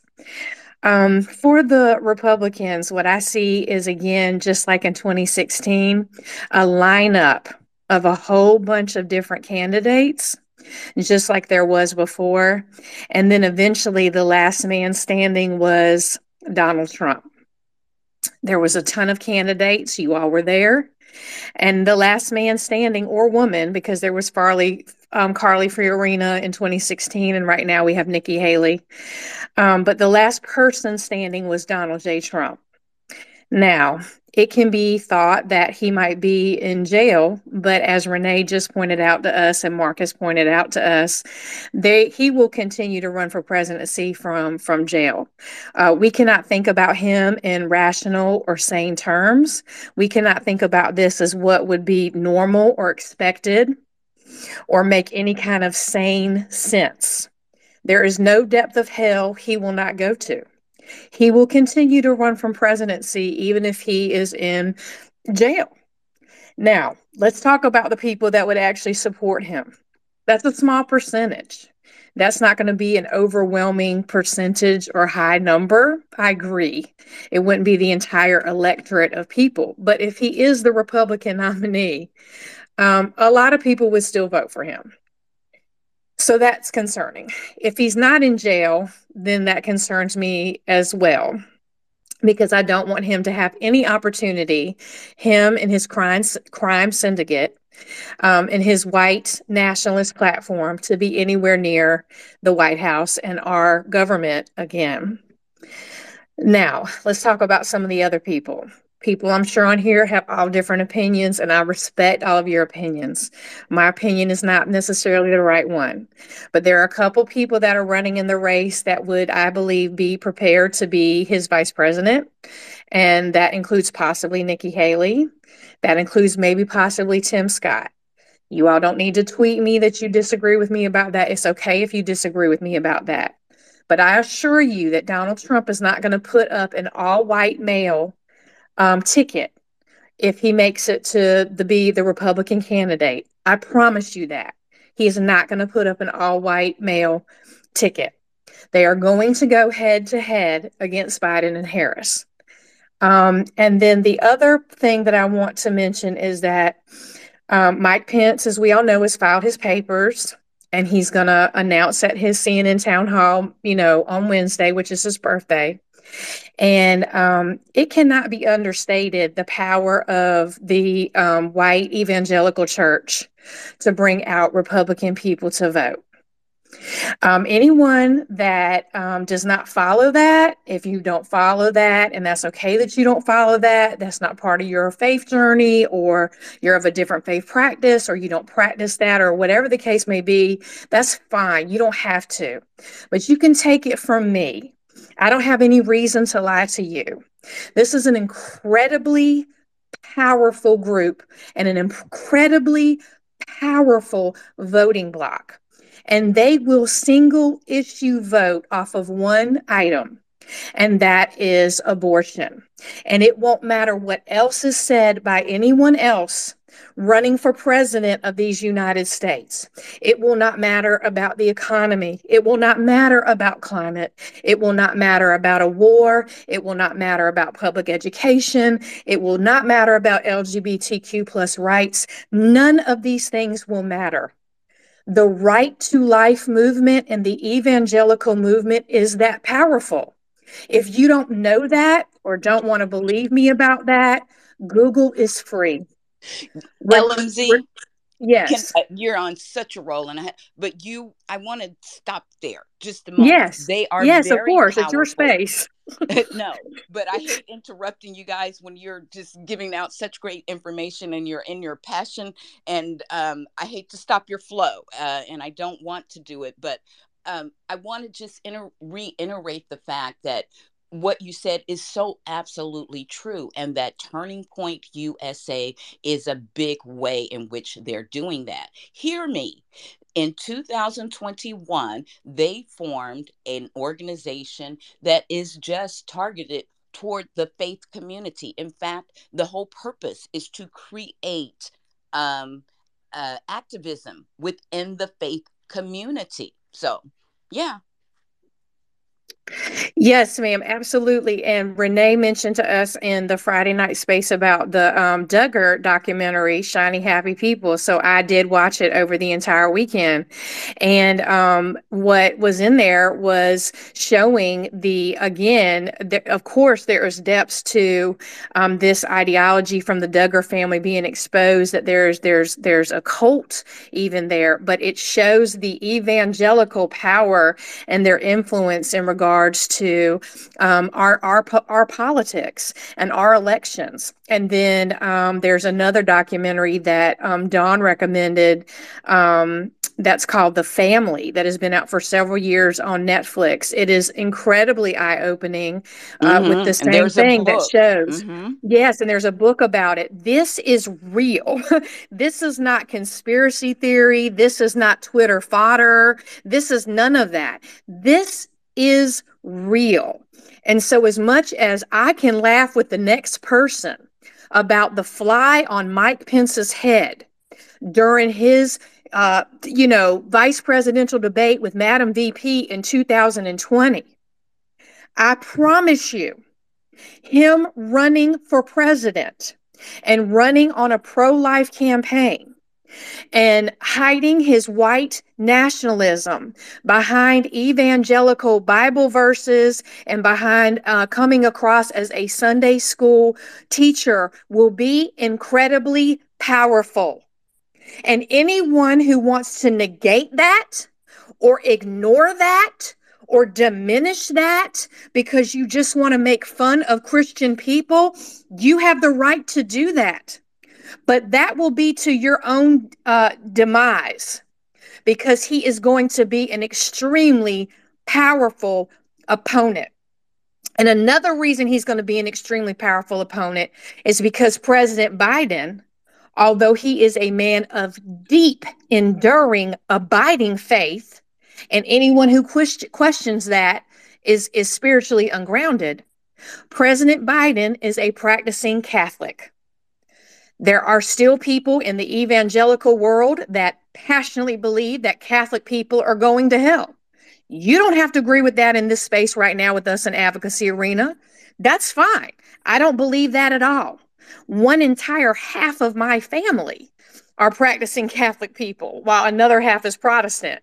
I certainly don't believe those people are going to hell or that the people that have already transitioned are burning in hell. But there is a huge group of evangelical, especially white evangelicals in this country, that absolutely believe right now that President Biden is going to hell. So if you underestimate what is coming, because you don't want to, you know, give the the you know the foo foo Christian people or they're a joke or this and that or the culture. I, I, I don't know what to tell you. I'm telling you right now, today in June of 2023, what's getting ready to come when Michael Pence says on the CNN town hall that he is running for president, and the fly on his head is not going to be funny anymore and the fact that he has he stood up against stood for Trump for all this time and his life was threatened as the insurrection is going to be played to white evangelicals and even some people of color of faith which I don't speak for people of color because I'm not a person of color but I am a person of faith. And it will be turned into that he made vows he made promises that he was in prayer the day of the insurrection and it will be turned into that he was doing his God given duty as the vice president of the United States, and that he had made vows to the president and vows to this Constitution, and that he did what he thought he was supposed to have done. I promise you, anybody that wants to, you know, foo foo him off is making a grave mistake. Now, the last thing I want to say is turning into the Democrats and what we need to do. Uh, the other reason that it's deja vu is that we have chaos agents in full effect with 17 months to go. And it actually breaks my heart. It actually breaks my heart to know that that President Biden and Madam Vice President took over this country when it was literally they could not even have the inauguration that they deserved because less than 2 weeks before that the entire capitol was under siege and we were also under a, a global pandemic so they couldn't even have the inauguration that they deserved. And they came in with the country burning down from insurrectionists and seditionists, and all of our international relations burnt to the ground. No transition plans, no COVID, reco- no COVID recovery plan. Um, people in such such suffering because of being out of work and out of school and dying from COVID. And and here it is and they've done all they could to give an American recovery plan, a Build Back Better plan, all of this work to rebuild our international relations from both of them, all the trip trips Madam Vice President has made, all the things that they've done to build us back from a pandemic where they've scientifically empirically data put out evidence that shows that Donald Trump is close to he's responsible for over 750,000 Americans dying needlessly in this country. And here we are it's not even the end of their first term it's 17 months to go. And these chaos agents are primarying them and it really it really does break my heart. It brings it really breaks my heart to know i mean the biden harris administration the most diverse administration the most diverse cabinet this united states has ever had.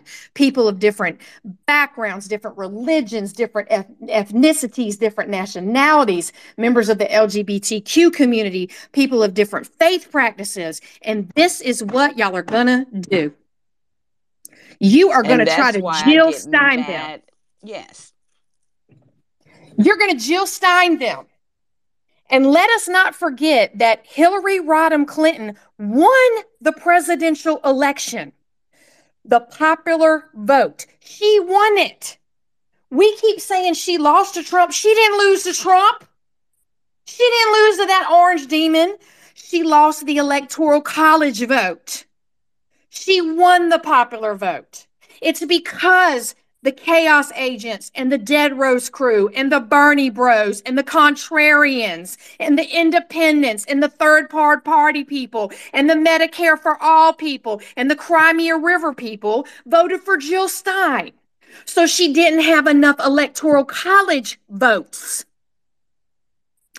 so whether it's marianne williamson whether it's rfk jr whether it's Dr. Cornel West that has the audacity to put out in his campaign ad where he's laughing to Joe Rogan about brother Biden, the neoliberal. Let me tell you something. I canceled Spotify when all that happened with Joe Rogan. I haven't played a single song on Spotify again. You know why? Because that's worth canceling somebody over. His use of racial epithets, his use of disrespecting black people was worth canceling somebody over. It's not worth canceling Bud Light over that. It's not worth canceling Target over that. But to me, when people were saying we need to cancel Joe Rogan because he uses racial epithets on his podcast, and absolutely dehuma- dehumanizes dehumanizes black people cancel your spotify subscription done. You don't have to tell me twice. And not Cornel west showing in his ad to run for presidency. He's he heing and ha haing with joe rogan? This is a problem to me friends. This is a problem to me it might not be a problem to y'all, but Marianne and RFK and Dr. West is a problem to me because I see deja vu in regards to what happened in Jill Stein in 2016. And why is it a problem? Because right now in my state, in Miss D state, in red states across the country, Republican legislators have already limited our ability to vote. They've done a tax on voting rights. They've limited early voting hours, early voting days, early voting locations. They've reinstated racist voter ID laws. They are taking away rights from to vote from people who are living with a felony and have done everything they could to re, re, re, re, re um, restore their right to vote. They've taken that back away from them. They are already putting the okey doke in to make it that much harder for when we do go vote in 2024. So I am very concerned at the political landscape I see with 17 months to go. It looks like deja vu all over to, to me again. And with that, Miss D and Miss Soul Sister, thank you so much for the time, and I will land my plane. Thank you so very much. Um, and um, we are so thankful that you carved out a little time in your day to come and remind us of these various, um, you know, things that are absolutely serious. And um, we cannot um, you know, lap it off and, you know, meme it away or, or, you know, joke about the fly. We, we have to be absolutely um, focused on what they're doing because in part that is part of their strategy as well because um, these groups um, have a very vibrant um, uh, strategies for uh, Twitter and the various different social media platforms um, to put out that um, those kinds of things that will get people caught up in these distracting types of um, engagement you know like joking and and or yelling and screaming back and forth and we cannot um, be fooled by that and we have to absolutely understand what is at stake and how they're doing it. And you are so absolutely right. And thank you for coming and saying that today about Mike Pence, uh, you know, like going to be embraced because he absolutely is because he fulfills what they're trying to do. Uh, some of them it's going to be interesting because tp uh, turning point usa is absolutely uh, tied into the trump campaign but they are also tied into this evangelical push. So it's going to be very interesting but make no means uh, no mistake about it the uh, christian evangelicals have an agenda and um, their agenda ends in America becoming a theocracy. Okay, not just destroying democracy, but they really want to create, uh, recreate the Handmaid's Tale, you know. And here in some southern states, uh, like Tennessee and Florida, uh, they're uh, doing um, quite a good job of uh, showing um, how you can do that and, and creating that type of environment. So we do need to be aware. So thanks so much, LMZ. So glad you came in and share with us. We have a couple of new speakers up. I'm going to go with them first, and then um, Ngazi, I'll come back to you. Um, we're going to be winding down here within the next. Um, 45 minutes. Uh, so if anyone is listening and would like to come up and share, this would be the time. But please share and retweet the space for those who were not able to join us in this fabulous conversation today. But I have another person who I have not heard from in quite some time that I am very excited to hear from, and that is Davina, and then Carrie, and then Ngazi. Hello, I'm so excited to be here, Dee. Thank you so much for having the platform. Uh, I've been away and I uh, forgot to touch base with Ali, who I know is in Paris uh, but I had to go there to renew our family's visas so we could be legally in America for another two years. Uh, so that was exciting. But now my time, the time differences are, are eliminated. I'm back in Boston. And yeah, so happy to talk to you all. I really was feeling pain in my heart a little bit for um for L uh for LMZ. Mm-hmm. Just I could uh, that focus much pain because it is true um, about how powerful uh, a political pull the the evangelicals have. Their turnout rate is very high, but I still want to say, as a demographic, um, there is there is a little bit of shrinkage. But they they counter that as best they can by having a very good turnout game because they're so practiced and they're so adept at using that language of um, almost damnation that that if Democrats are elected, everything goes to hell and you go to hell and you know the dire consequences. They they ratchet up that language to to a 10 to a 100 in their uh, from their pulpits. And we know they're not afraid to break that uh, church state separation idea. In fact they believe that church state should be the same thing they do believe in a theocracy and they believe that their systems should be applied to all of us should all abide by the kind of cultish shame-based uh Now she got four little friends. Mm. Accessories should. Sorry, I have my mic open, uh, but are you still there? yes yes Yes, I was, but I was yeah. Interpret that about the shoes, and then I was like, no. I'm sorry. My little one has LPSs that she's excited about, and for anyone who doesn't know, that's Little Pet Shop.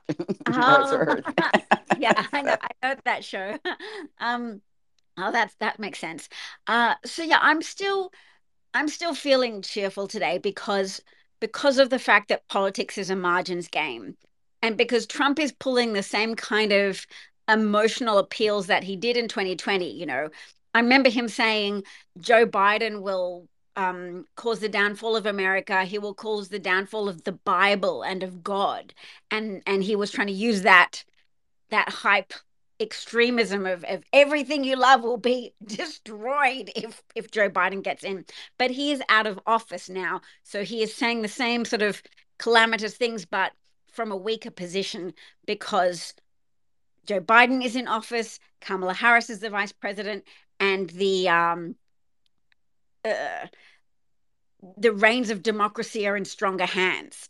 The Department of Justice is led by stronger people with a with more of a commitment to um, to actual democracy and to to governance of the people by the people.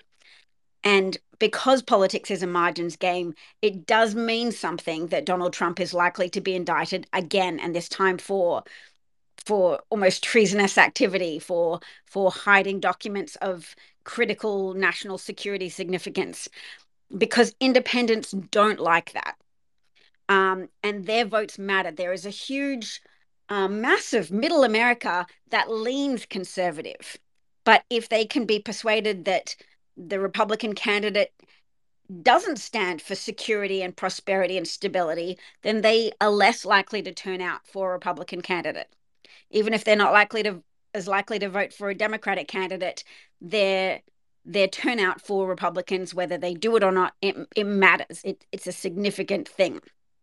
So I'm happy about that. I'm happy that Joe Biden and the Biden administration have done such a good job with the economy and creating um, opportunities for Americans to to get that prosperity through through jobs. That that inflation is is easing uh, that he can't as easily have accusations leveled against him of mismanagement. Because white people too easily buy into that. And i always come here and say that that white people buy into the mythology of republican economic competence and it's one of the most destructive mythologies in the united states. The mythology that poverty is shameful is one thing but also that um, far far greater is that republicans do well for the economy when in fact they've overseen 10 of the last 11 recessions since World War II. Uh, and that we can direct people to that information. We can try and chip away at people who are fence sitters or who might might just be fertile soil if you plant a seed of of questioning that that idea that voting Republican guarantees some kind of white stability, prosperity in your life because actually fascism hurts everyone. Actually, Republican led states are suffering. Uh, medical professionals are leaving Republican governed states because of the um, the murky, swampy, gray area that healthcare for women is now in in those states. Because- Yes, and we're I'm Tennessee is one of them. We have a drain of talent in uh, educators and healthcare providers. Yes, so so they will keep agitating for well as a jewish person i don't know if everybody else has heard of this but it's called the blood libel and it's reference to a mythology that would spring up periodically in in various european countries and it was the the false idea that Jewish people would target Christian children and kill them and use their blood in in Jewish religious rituals, and it was a very fake and damaging uh, idea that would stir up violence and um, just chaos uh, and targeted specifically against Jewish people. But that idea of how powerful it is, how much it can shut off people's logical thinking to say your children are threatened by this demographic group. This demographic group is out to get your kids, and that people can stop even evaluating evidence. They can stop acting logically, they can act violently because it's such a powerful emotional pull to say your children are threatened. You need to take action to save them. You need to push back preemptively, even against this demographic, because to my mind, that is happening at the moment with transgender people and gay people, and it it spreads it to different strengths. I mean, some people you might meet a Republican who says, oh, I don't have a problem with gay people, only trans people, or I don't have a problem with trans people, only that they're coming for our children. There's all degrees of, of permeation of these ideas. And and the thing is, even with myself, I don't know how much I'm just marinated in in white lady territory because I can go, okay, I'm a little sympathetic to the idea that there can be social contagion and people who don't fit in might start going, oh, maybe I'm trans just because other people around them are doing it. But at the same time, I desperately want to protect trans people as well because I can see with my own eyes how much the anti trans legislation is threatening the happiness and the day-to-day lives of people who who are not malicious in wanting to be trans or wanting to be gender fluid wanting to live out their lives taking advantage of um of whatever accommodations can be made to, to let them use the the bathroom of their choice and wear the clothes of their choice and perhaps take puberty blockers until they're feeling more certain about it as an adult I'm so sympathetic to that, and I feel a little bit like trans people are the are the Jews of the moment, in that Donald Trump might pick, um, he might pick Tim Scott, he might pick Nikki Haley because because our arguments that they are fascist and racist has had enough of an effect that they're trying to protect themselves from those accusations by by pulling up some kind of plausible deniability thing of, of having a vice president who is of color or female or female and of color. Uh, so I can not to say that I'm not worried about racism anymore because it's still very potent and they still do use racist appeals. They're just more subtle about it. They're appealing to people's convictions that have been marinated in their communities and in a lot of society that um, that laziness is a problem and that laziness can be um, leveled as an accusation against people of color. And that only, they erase all of the white consumption of welfare and all of the white consumption of FEMA help and um, subsidized health insurance programs that are that are not obviously racist, but are still targeted towards professions that are dominated by white people and are often strongly gate kept by white HR departments. Mm. And all of that ideology and, and, and those things that they're fighting against and, and being pushed, it's it's doctrine that has been in uh, the white supremacy ideology for a very, very long time. And some of these new front groups are just um, bringing it back with new um, iterations of um, the lost cause. Um, but um, it all points to white supremacy. Mm-hmm. Absolutely. That they're the neo Confederate Party, only they try to be subtle about it because we keep calling them the neo Confederate Party. And, and we. Mm-hmm. Yes, and we should because they they really are bothered when they're pointed out in that way. And what's interesting about turning point usa with all of the extremists that they associate themselves with and all of the extremist things activities and language they still try to caution each other like they don't want people to know. And like every time one of them gets caught out in public and um, you know, it starts getting into uh, the media atmosphere, they will fire those people, but it doesn't change their ideology. They just don't want too much attention brought to it. Remember, that's where Candace Owens came from, and she um, uh, left uh, after she made that faux pas about Hitler in Yes. 2019. Yeah, And um, they've had some others, but it doesn't change their ideology. What they don't want is they don't want to be branded that way. But, you know, what they're doing, their activity is very much um, what that is. I mean, they've even embraced uh, this guy. I can't even think of his name, but their nickname for him is Hotep Jesus. I mean, they brought him in and embrace they and get make no mistakes about it. Even though it's about white supremacy, they have language where they target um, groups like the Hoteps and and uh, uh, Latinos and and and other people uh, to try to um, brainwash them and push this agenda. And you know, it of course uh, creates it helps to further their own agenda, but it also helps to create uh, division and divides within their demographic community. So. Yeah, well, it shows our power in a way that that plausible debility, plausible deniability is so important to them.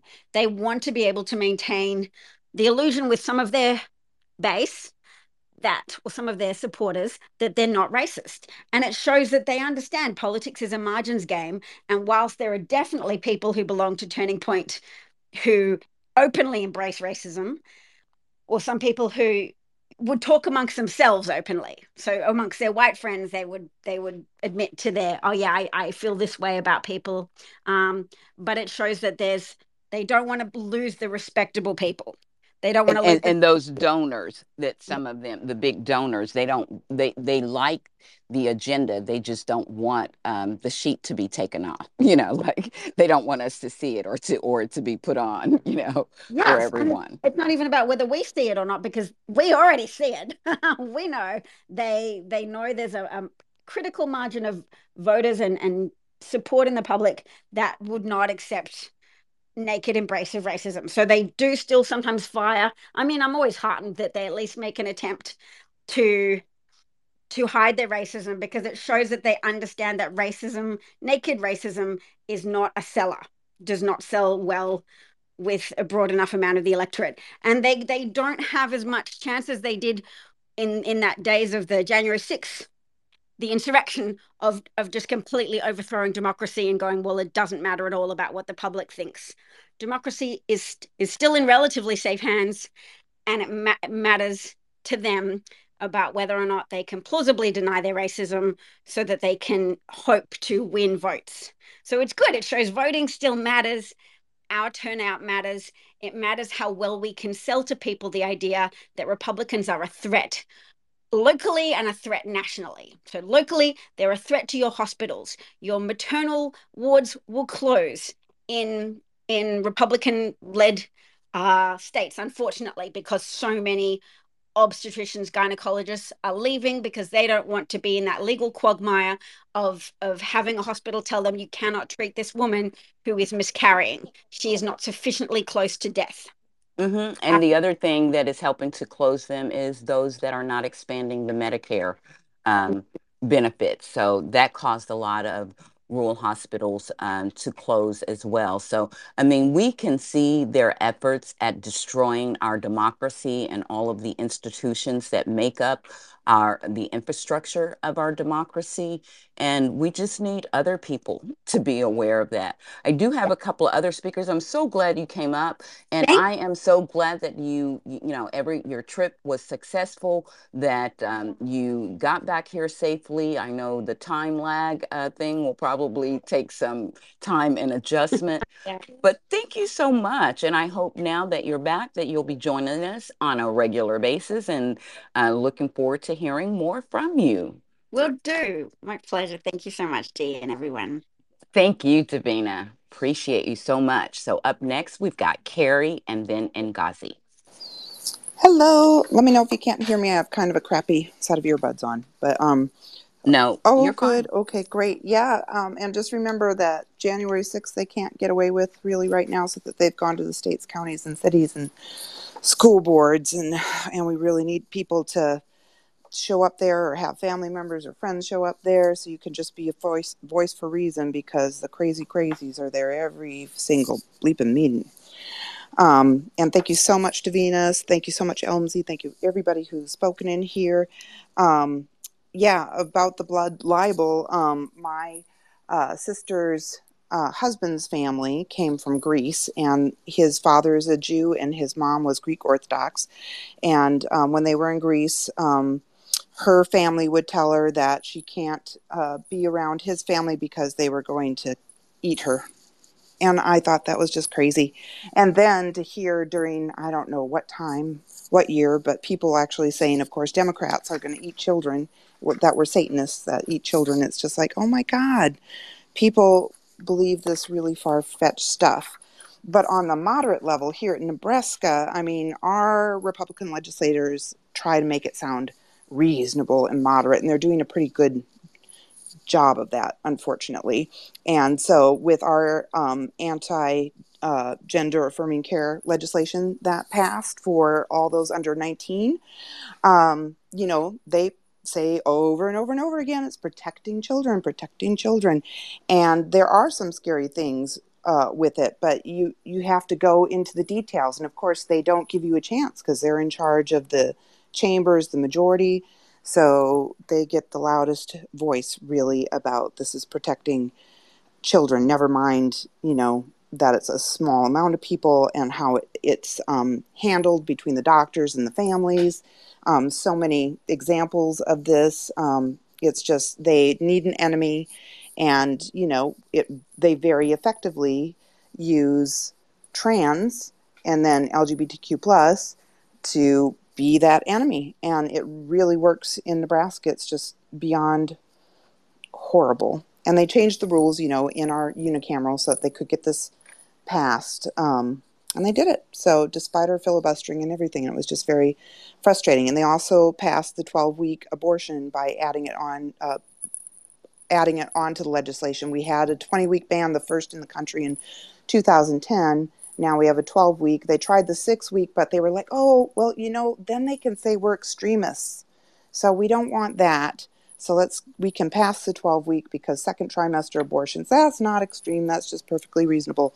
And they listen to other fears about jailing and such, you know, and they put that into the legislation, which makes it seem reasonable, and it passed. Um, but of course, what is happening is that um, doctors are leaving the state, and we already do not have even obstetricians and gynecologists in many, many counties. They have to go to their family practitioners and they drive hundreds and hundreds of miles to get to any kind of a specialist. Rural healthcare, healthcare is a huge, huge problem. And they're depleting our revenues so that they can eventually slash spending and all this stuff, which is happening in Tennessee and North Carolina and in all these, uh, you know, majority Republican states. But the other thing, I don't know if I should bring it up now or another space, D. Um, but about two of our uh, Omaha senators, Justin Wayne and and um, Terrell uh, McKinney, he they voted for the um, concealed carry bill because um, because the cops, you know, in Omaha will use what they say uh, if they didn't follow through permits or whatever as a bump up charges if they pull them over. So I get that. So in the short term, that can help people get it.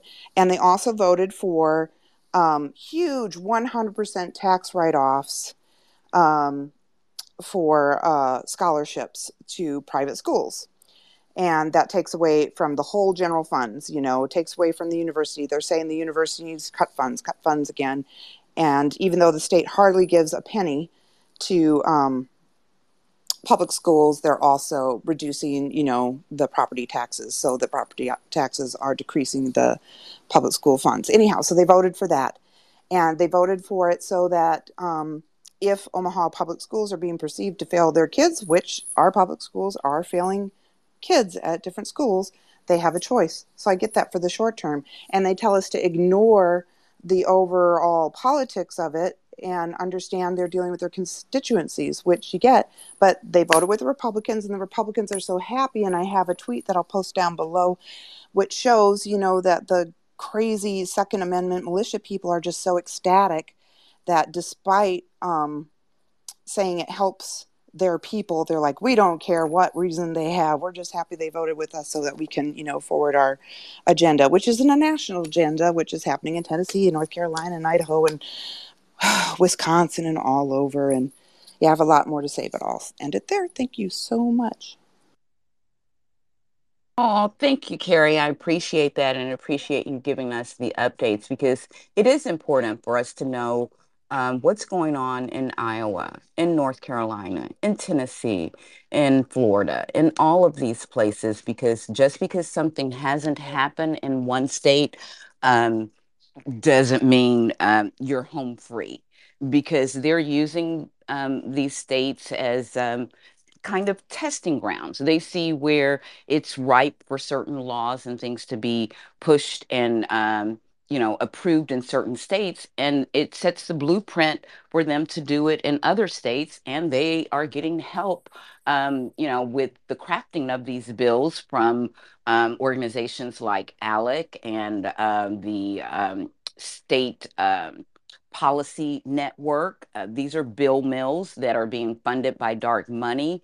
And um, so, yes, and we have to be, um, we have to have the understanding that the ultimate goal of these laws is to basically undo our democracy as we know it and see it, and to recreate it with their um, conservative, libert- libertarian, religious um, agendas. And a lot of these groups, they have different um, things that uh, they are promoting and they're supporting, but they intersect on a lot of things and they work together. They do understand coalitions.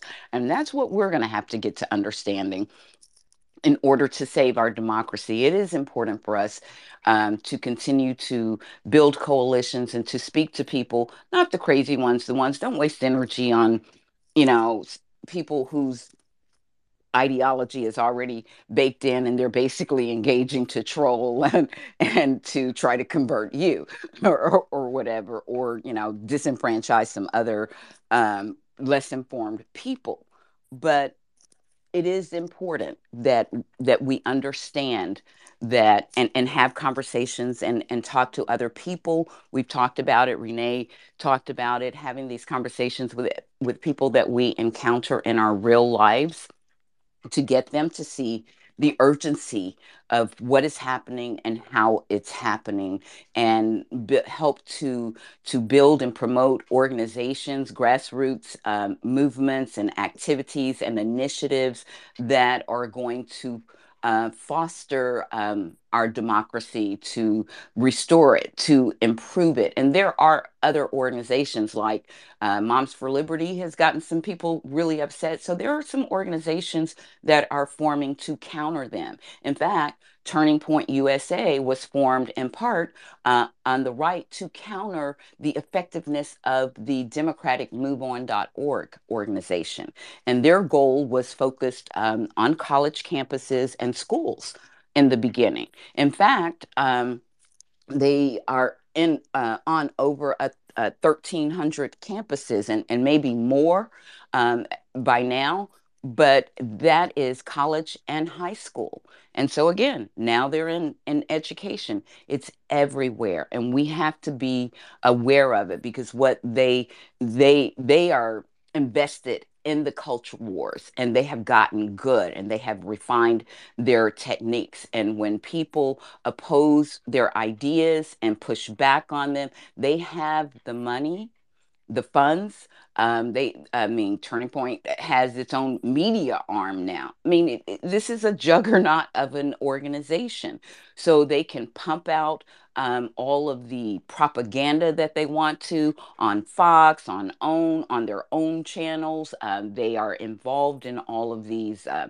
social media platforms where this information is allowed to proliferate, and sometimes platforms that are just solely set up um, to propagate this and organize and strategize. I was reading a story about how one of uh, Charlie Kirk, who is the founder of Turning Point, one of his uh, lieutenants uh, approached um, the Secretary um, of State. Um, I think that was his position, but it was a high-ranking um, um GOP politician in Arizona and wanting them basically to participate in the the big still and actually wanted them to do some changing um, of laws and, and and votes and it was illegal what he was asking him to do.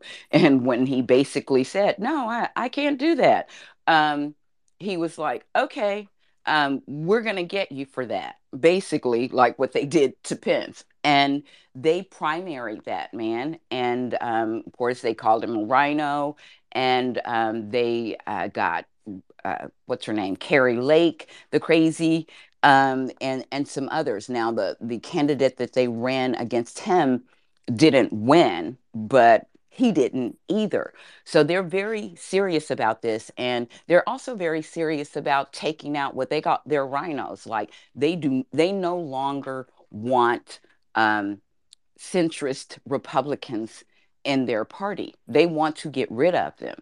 And and they're primarying them and they have big campaigns that they run against them. Now, mind you, they use these same techniques against Democrats. What I'm saying is they use it against their own if they don't fall in line. So that is in part two why some of these um, big politicians who are absolutely being funded and supported by them, either and with money and also with um, events, campaign events, because you know Marjorie Taylor Greene, Rick Santorum, uh, Ted Cruz, uh, uh, all of these guys benefit from them. So they they really are kind of afraid of them. So um, they don't want to be associated associated with the extremism. They don't want people to be aware of it because they want these people's help, but they know it exists. And some of the ideology they agree with, they just don't want us to know. So that's why I think it's important we keep having these conversations about what's happening and um, who's orchestrating it. So, with that being said, I'm getting close to uh, wrapping up, and I'm going to give Ngazi an opportunity to join in. And I know Dawn came up, but Wi Fi connection, she wasn't able to stay. I missed her voice today. Um, but if there's anyone else, um, this is the last call. If you would like to add something to what I feel has been fabulous conversation with fabulous contributors today. I'm so grateful. And like I said, you guys always help my week to get off to a great start. So I want to thank you again today for another great conversation, great uh, contributions. Um, so I'm going to give it to Ngazi and then we're going to start to wrap up. Are you there? Thank you. Okay. Yes, I'm here. Um, I just wanted to add to something that LMZ had stated because, yes, these, um, I don't know, I guess they're more conservative Christian groups because oftentimes what you see with these things like the Shiny Happy People and um, the family, these are more fundamentalist groups. And so, like, they're on the further conservative side of Christianity. Um, I did, I went to school with these people. Now, they are not part of the denomination that I grew up in.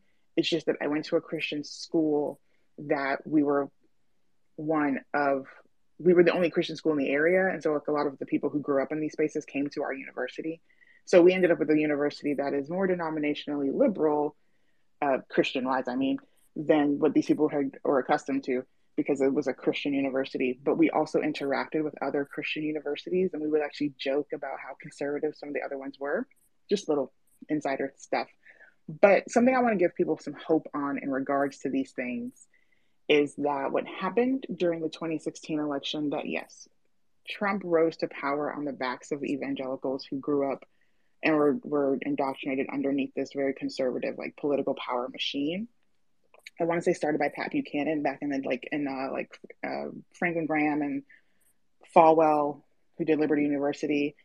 Um, what's what dovetailed in 2016, which is a lesser known story that people aren't talking about as much outside of our Christian evangelical spaces, is that a lot of people left these more conservative Christian groups because Trump just was not. You had told these people for years of what a good Christian looks like, and then these children who are now adults of voting age watched you support a candidate that is opposite of what you had raised them to believe in and so within the Christian circle, we are actually dealing with a mass exodus of people from the church.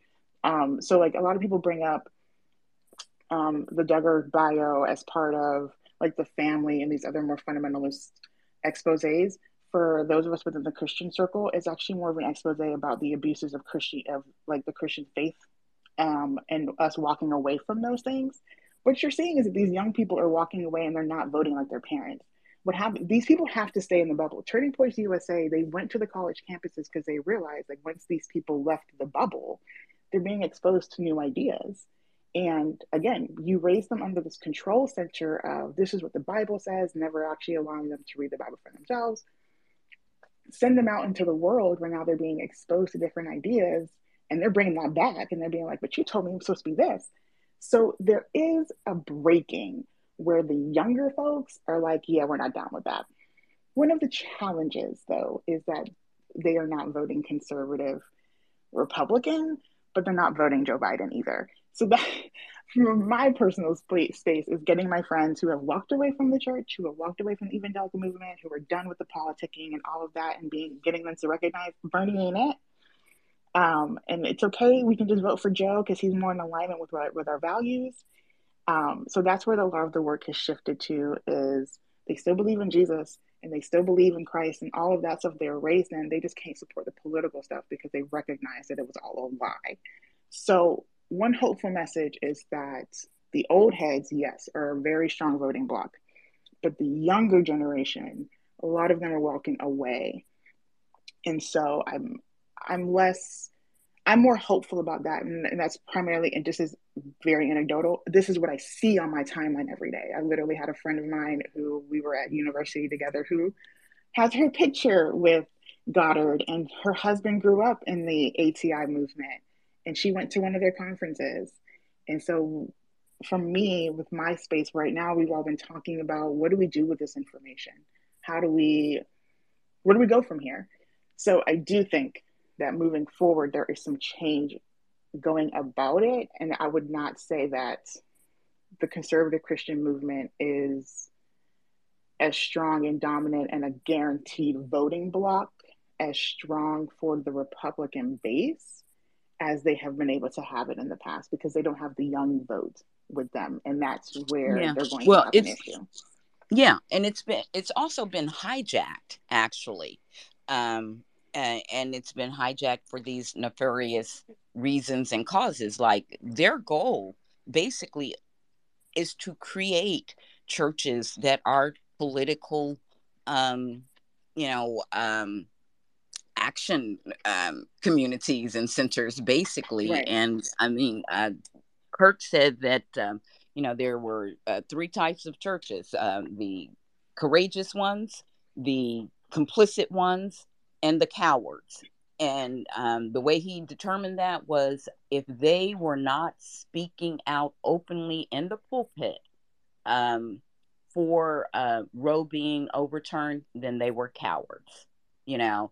And he absolutely is prepared. Like he wants to, um, you know, break the veil of, of church and state. He wants to politicize churches and he has hired an attorney can't think of his name but his soul for this um, uh, turning point usa faith group they have an attorney prepared to fight against what they know is going to be some com uh, some coming lawsuits about them um, breaking um, the law in that respect. And i don't know how um, they are uh, planning to get around it but um, as with a lot of things with them, they don't care that it's illegal. Um, it's kind of like we'll do it and see if you can stop us or undo it. But the risk they run though is that those churches they they run people out of them. Um, and so the more politically advanced, like the more they start hearing from the pulpit nonsense like that, it runs their um their congregation right. away, and that cuts into their coins so that's and and um, so that's an opportunity for us you know some will run away but you know they will um, keep some and they will bring some because it's in keeping with their ideology. So um, I, I just feel like we're at a um, a very interesting time and a time for us to really be paying attention and to um, to be intentionally um, involved um, in in this area wherever we can with you having conversations with your friends who you know are walking away or you know have been affected by this in some way. And and basically just like politics our local getting people civically engaged begins at a very local uh, personal level as well. Like you know you can go out here and have conversations on these platforms and things but um, when people can really have a personal connection, you have more um, ability to change minds. But thank you so much for um, sharing that. And we do have a couple of other speakers who have come up to join us, and I want to get them in the conversation. Were you able to finish what you were saying at the point you wanted to make, in Ngazi? Yes, and I will say that if anybody um, has any questions or wants some extra support or guidance on how to talk to people who are coming out of this, my DMs are open. Thank you so much for that, and I appreciate that. And again, like I said, just another um, great example of the uh, diverse um, community that we have here. So uh, I appreciate that, and I appreciate you being willing to, you know, speak to people about it, maybe help them uh, figure out how they can, you know, help and have conversations uh, with these folks. So thanks again. And up next, we have Sean and the Reverend Geechee. So, Geechee, will you um, yield to the ladies and let Sean go? And because I'm going to let you. Always, always. And I'm not going to be I, either. I know you're such a gentleman. So I'm going to um, let Sean go, and then Geechee will be our last speaker. So glad that he joined us today, and we're going to wrap up. Thank you, Miss D. Thank you, Soul Sister, and thank you, Geechee. I appreciate you so much. Thanks for letting me come up and speak. I'll make it brief. Um, just wanted to say how hypocritical it is for those groups, those pastors, to cherry pick out of the Bible what they deem holy or uh, courageous but then they can deny that when Jesus says, Pay unto Caesar what's Caesar's and unto the church what belongs to the church. They can't. He would be turning that, over a lot of That's right. right that's exactly right. so, um, you know, I practice Christianity, but I'm not um, an evangelical fascist or whatever they are. Um, and it also it kind of makes me ashamed to say I'm Christian. I mean, it's just bad, you know, for them to be acting this way. But the other um, thing I wanted to come up and say is basically to reiterate what you said when they, when you mentioned that um, people who are against, who don't fall in line, they will um, run someone against you or have it in for you. I mean, we all know how crazy and obnoxious the three letter woman is down here in Georgia. But she voted for that debt ceiling bill in favor of it. And even though they were showing the um, video of um, her constituent basically, you know, shaming her or attempting to shame her for her comments towards Representative Jamal Bowman, what they didn't show is how she was getting booze uh, with regards to her vote on the debt ceiling. And they're talking about primarying her with someone even more terrible.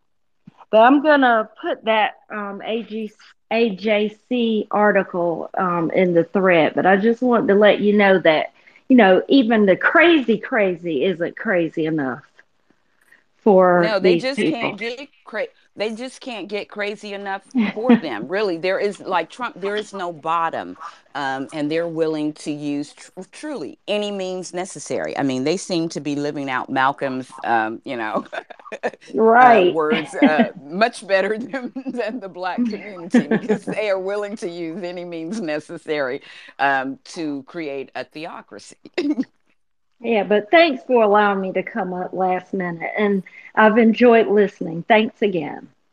Well, thank you so much for coming up. And I get what you're saying, but I hope that you don't let them, um, you know, taint um, your your faith or your ability to embrace it and to speak about it because I feel like they're doing to Christianity just what they've done to patriotism, you know, um, co-opting it and you know um, making it ugly. And um, there is a place uh, for Christians in this country. In fact, it was founded on religious freedom and they're actually trying to twist it and make it sound like it was founded for you know religion when it is absolutely the opposite we were running from the uh, church of england over here and now they want to create the church of america and again i always find it pretty interesting that um, this is what they're doing and they're not making um, it a secret any longer they're very loud and proud about what their intentions are but I just find it ironic because when President Barack Obama was running, he was a Muslim and he was going to institute Sharia law. Well, who's instituting Sharia law? Who's trying to control us with their religion?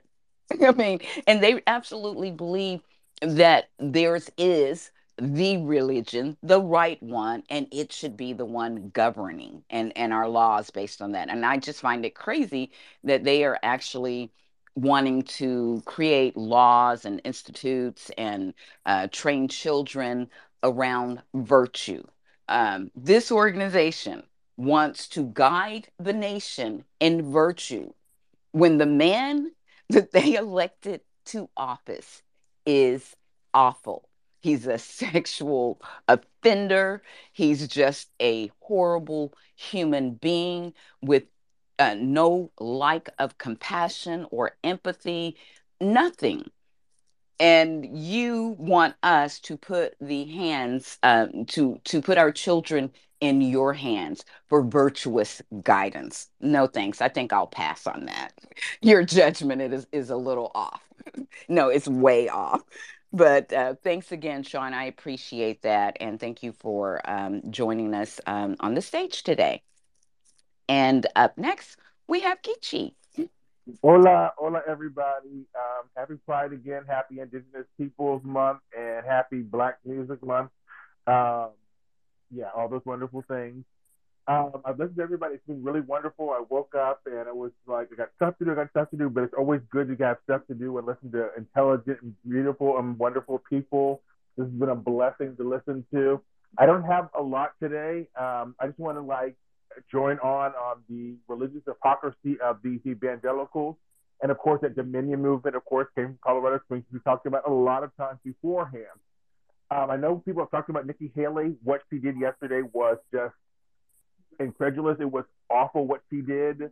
Um, it put people's lives in danger. And it's also an issue that's not working for this party. Like they keep saying, oh, people feel like this, people feel like this abortion matters more to women. Reproductive health, reproductive justice matters more to women than uh, a young boy that's transitioning or a young woman that's transitioning. That's not, they're not the same thing. And this is where, like, in 2022, they got a lot of things wrong. Because they oh, this issue seems to have a lot of bearing, where all these other issues may have had an influence on voters but there was one issue that was so far above the rest, it didn't matter what people thought about all the other issues. And they continue to focus on issues or push on issues that Americans are steadfastly against, and they don't seem to get it. But my main thing is I want to talk about these three dunces that are running in this primary. And as I've noted the last time we spoke, um, the last um, advocacy arena that you had, about the fact that, in my belief, I know Tiff talked about this too, and you saw Chris Matthews put it in the jumbotron last time. I think this ticket is going to be Trump, and I think it's going to be Scott. I think Trump is going to get indicted. I think Trump's probably going to get indicted three, four, five, maybe six times. I just don't know if he's going to be able to get to court before the debate and or the primary start. And I'm not sure the SCOTUS will allow those cases to go on if that happens. But nevertheless, I think the ticket is going to be Trump and Scott. I think it's a very weak ticket. I think it's weaker than Trump and Pence's, and we've already beaten that ticket. And our administration I agree with you on that, Geechee. I think that's why he's getting out there. Yeah, Yeah. so he can be his number two. I totally. I think everybody's running for number two except for DeSantis. And he's is he really running? um, so the first of these deaths. Let's start. Let's start with Tim, Tim Scott. And Tim Scott went on the View today. And first of all, I have to give credit to the producers and the hosts of the View today. First of all, they kept Joy Behar home. That was a great thing because I don't trust that she wouldn't have said something offensive that gave him the room he needed to gain some steam. She wasn't there. And I think he booked this with the intention that she would be there and he could goad her or she would just on her own say something that was offensive that she may not think is offensive because she's a, a liberal white woman. Then our caucus would have said, Yeah, you're a liberal white woman, but you don't have the right to say that offensive thing. Let us handle it. But she wasn't there today. That was alleviated.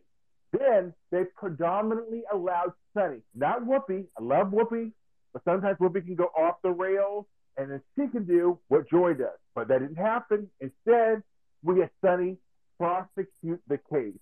And when she asked him several questions, he just did not have an answer. His answer on the ending of systematic racism is the most offensive, historically inaccurate. Oh, it was gross. It was gross. to hear this black man say these things. I have to say this. The only reason why there's any traction for that answer, and let me go back to our elders, Clyburn and Thompson, when they talk about why the left is bad in our party and why even younger black leftists get on his everlasting nerves, it's because of the fact they always continue to say, or these alphabet soup people, that nothing is better than it was before the Civil Rights Act. That's utter bullshit. I apologize for cursing. It's bullshit. Almost every socioeconomic indicator except for home ownership and business ownership are different. But there's a caveat to both of those. First, a lot of us don't live in very poor rural communities with really bad housing anymore. We now live in suburbs and in cities where, first of all, most people that live in cities rent, and those that live in suburbs were in housing. And that housing is, of course, worth a lot more than the housing was in rural South Carolina, rural Alabama, rural Mississippi. Go along the line. Secondly, business ownership.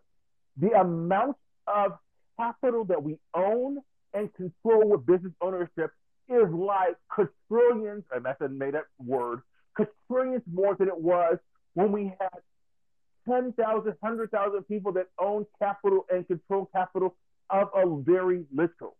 We have more business and capital power now than blacks have ever held in this country, even though there are fewer people with that power because we live in a capitalist society.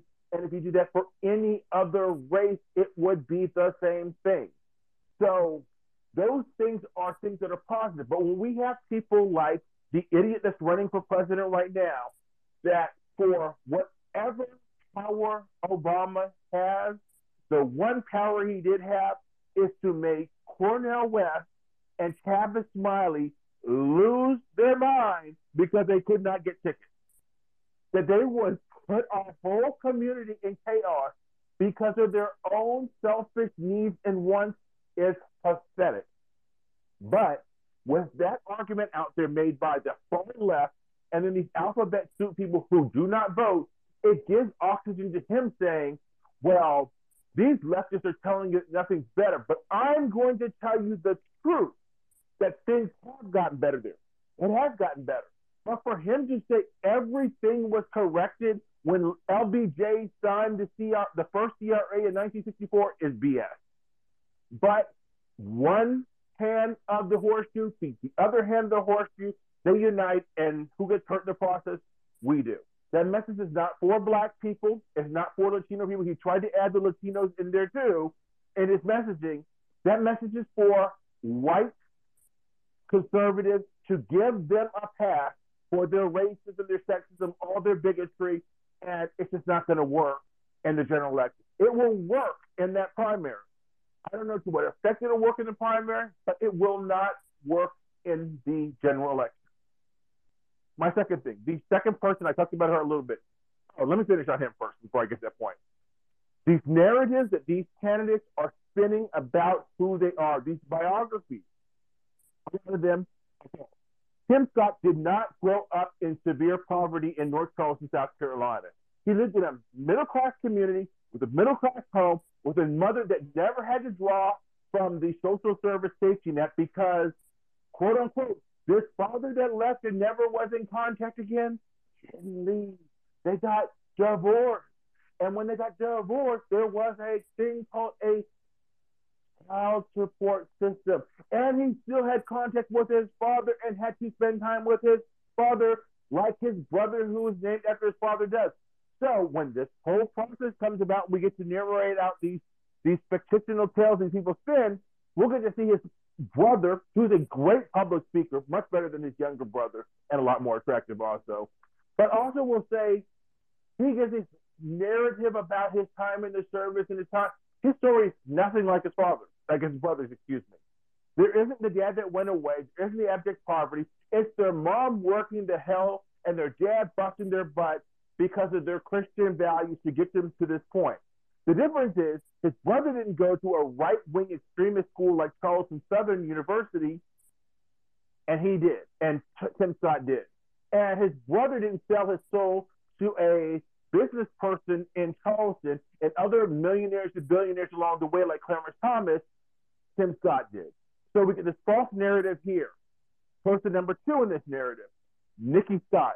I have no earthly idea if Nikki Scott is a true conservative. This is something you hear a lot in South Carolina because she grew up with a family where they were close to the um, Sellers family. Her parents are teachers. The Sellers are teachers, and what they were deeply involved to the left, the leftist portion of the Black liberation movement. All of a sudden, this one child out of four is a right wingist because her husband is is a conservative, but her two brothers are not. Her youngest brother is a is very much a leftist. He was in Austin, and then the sister is the other sister is not. One of them is connected even to the Obama administration. Somehow, some way, this woman comes out of the framework. She's she's elevated by Sarah Palin, and then she's a conservative, but she really didn't do much that was conservative as as governor of South Carolina, and she obviously she was a UN secretary, so there wouldn't be any, um, there wouldn't be anything really conservative you could do in that capacity. Oh, except for like saying that gays should all be executed. But outside of that, I mean, not really anything really conservative. And then she keeps giving this answer on abortion that if I was a conservative, would be like, are you really supportive of this issue? She wants to know what is the the Biden and Harris view on abortion? Is it that abortion should stop at 36 weeks, 37 weeks, 38 weeks, 39 weeks? I'm not an expert on pregnancy or the female body, but I thought uh, maybe I'm wrong. Maybe my math is somewhere. Aren't women pregnant for about nine months, about 36 weeks? I know it could be um, a little bit more, a little bit less, but why would the Biden administration need to come out, Biden Harris administration, and say that they think abortion should stop at the 37th, 38th, 39th, or 40th week? Isn't that like nonsensical? I don't, I don't get it. But that's like her way of trying to find a middle ground on this issue, starting from a point that is nonsensical, and then getting to a point which I guess is also nonsensical. I don't get it. But then there's the third part, and I'm going to end with this person. I've tried to say this for a long time, and I know others have too. And I don't want to say like I am like the the, the guru and the sleuth of all things. I'm the um, the Negrodamus of this app because I'm not. But Ron DeSantis being popular in Florida and Ron DeSantis being a force in Florida is not the rest of the country. And being great in state government does not mean you're going to be great on the national stage. This is if I have seen John Kerry on a campaign before, the most inept, the most loose person I've ever seen running for office. The fact that this person is an actual veteran, I believe a JAG officer, but an actual veteran, And when your own staffers are telling you there's a World War II vet here in Iowa, and you give the person a nod and you wave to the person, and then they come back again and you do some other not human form of communication. And then the third time you say, Well, I've signed stuff for him. And it doesn't click to you that this is what you're supposed to do on a campaign, completely defunct. I don't understand how you're going to get this ogre into the White House, much less win a nomination. And the media plays a part in this because when Trump started attacking him the week after the 2022 election, and the media was quick to say that these Republicans lost because they were Trump appointees, as opposed to these Republicans lost because the conservative, mainly Christian conservative values of this party that have existed far before Trump and the archaic and harmful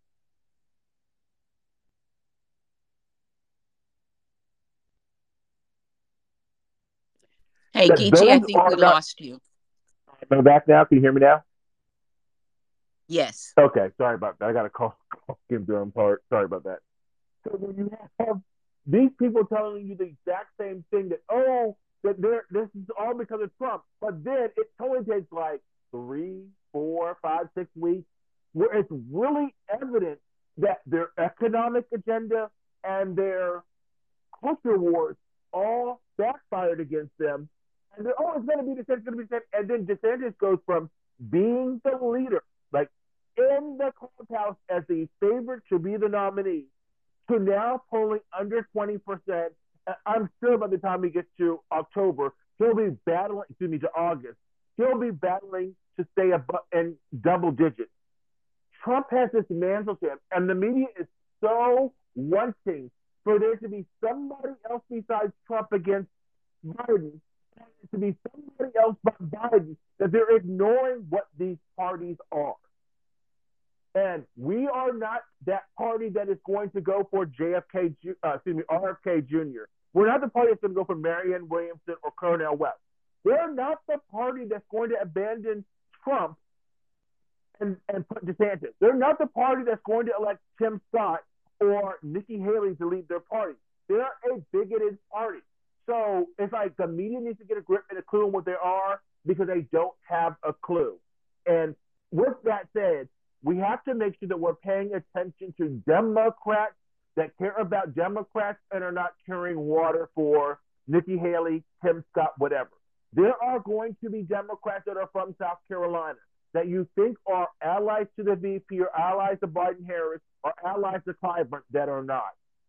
I call them out a lot, the sharp teeth in their family. They're not. They will carry the water for Tim Scott. They'll carry the water for Nikki Haley, and they'll even do that over the VP and the president. Watch out for those people from South Carolina, Bakari Sellers. Watch out for them. They're out there. You will be able to see them. They will, again, last night on CNN, carrying the water for Nikki Haley against this president and his quote unquote friend, the VP. People saying that Nikki Haley is a moderate. I don't know what she is, but a moderate she's not. That's all I have. Thank y'all for being here this wonderful morning. I guess it's afternoon now. This has been wonderful. I love listening to all the wisdom y'all have to impart. It's great listening to all the speakers. Love all of y'all, and I will catch up on the other side. Thank you so much, Geechee, and we love you too. And again, I am just always so thrilled when you're able to join us in spaces, and I hope that you are uh, getting the rest that you deserve. And I'm glad um, that you were able to come in and share all the wonderful um, points um, that you have um, today. And, um, you know, we appreciate you and we love you. So, um, with that, folks, uh, we've had a great cast of speakers today. I'm so grateful to you all and to all of you who have been listening in the gallery. I want to remind you to do uh, share and retweet the space for those who were not able to join us. I, I feel like it is a conversation worthy of sharing and um, I am going to close this out, give my uh, fabulous co host, uh, sister, uh, soul sister, an opportunity for some closing words, and uh, then I'll close this out.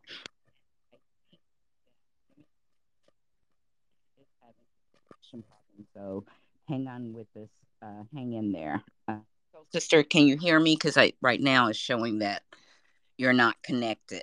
Um, let me see if I can fix that. Bear with us, guys.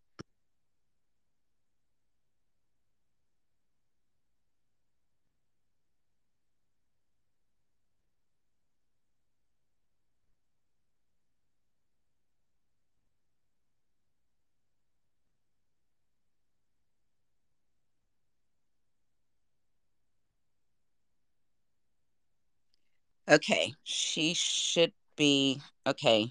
Yeah, she's reconnecting. And I just I want to say that this I always enjoy talking to um, you guys, and some days our conversations are just more fabulous than others. Oh, she did. Okay, I'm back. Oh okay, we're gonna keep you there because I don't know. Okay, good, good. That was torturous. I'm so sorry. I know, you know, Twitter works real hard to keep us from being great, but you know, we don't give up easy. So thank you so much. Uh, I'm going to give you an opportunity for some closing words before um, we close out today. So go ahead. You have the floor, my dear. oh my gosh. Oh, I was able to hear most of what Geechee said, and I'm so grateful because I I, I love um, listening to him give us the rundown on um, on the politics issue, and I agree. Today has been a, a great space, um, and as it always is here in advocacy arena. You know, one thing that I want to share is that um, when I am speaking to devout Christians and I'm saying Black Christians um, I'm not speaking about white evangelicals because that's not my circle. Um, but what I have to do is I have to tell them that they it, we, we have to look at this outside of the purview of religion. We're talking about equity and equality and discrimination and justice. And that seems to change the tone of the conversation um, and and get that get a new line of thinking um, open uh, to to receive what I'm trying to say uh, and what I'm trying the, the points that I'm trying to make. You know, in regards to transgender, the LGBTQI community as a whole, abortion, um, because you you you Oh, we lost you.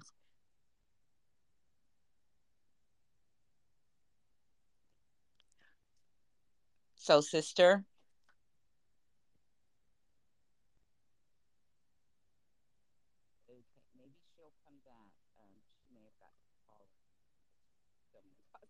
Got some uh, things that are happening. And she was just getting to the good part, which is what Twitter always does. Um, maybe she will be able to um, come back.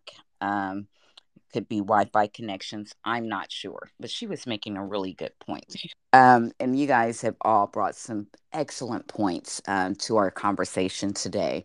And I just uh, want to. Okay, hang on a second. I have my other sister, little sister, coming up. Um, maybe I can get her um, uh, Dawn, you go ahead and speak while I see if I can figure out what's going on with Gwen so she can finish up, okay? How are you, dear? Hello, dear. Hello, everyone. Uh, thank you. Can you hear me? So because good to hear you. I, yes. You can hear? Okay. Be- yes, it's beautiful to hear your voice. Yes. good conversation today. I was in and out, so sorry I had to make a. I had a phone call, then I had to make a quick run and come back. I'm back on Wi-Fi real quick. Um, when I'm out uh, and about, sometimes it drops me. I couldn't even see the screen. Um, but I just wanted to and I didn't catch all of what Geechee said, so dang it. But that's okay. I just ran in here, so um, but I'm sure it was um, whatever he said it was necessary, and I was hoping to get that. I heard a piece of it. Um, but here's I was wanting to go back to something that um, I heard what LMZ said, and and speaking, and I heard Ngazi. Um, I do think, and what you know, everyone was speaking. I think Renee and was speaking about the um, documentary this weekend. Um, I, I'm a documentary junkie, so I, I love to watch all these kind of things. Anyway, I also too follow the occult, and especially amongst our own community, like some of the Hebrew Israelites and some Benjamites and other different things that most people aren't aware of, and how this all plays a role, and, and on a global scale, not just in the nation.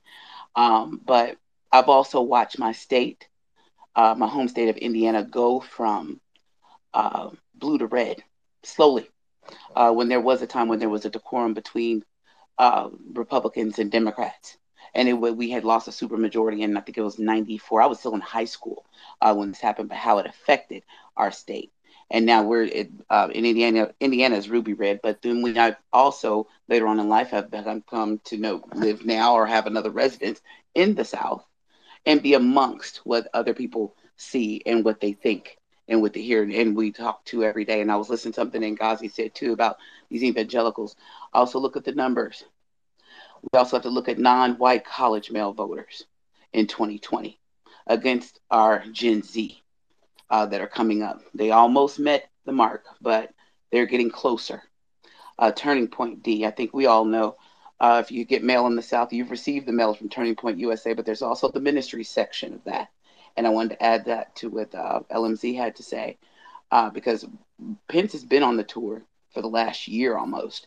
I don't know if it comes to you. Um, if you're in the South, you've get gotten flyers uh, from Turning Point in your box at least once or twice a month uh, with uh, with uh, Dr. David Jeremiah. Those are still in the faith.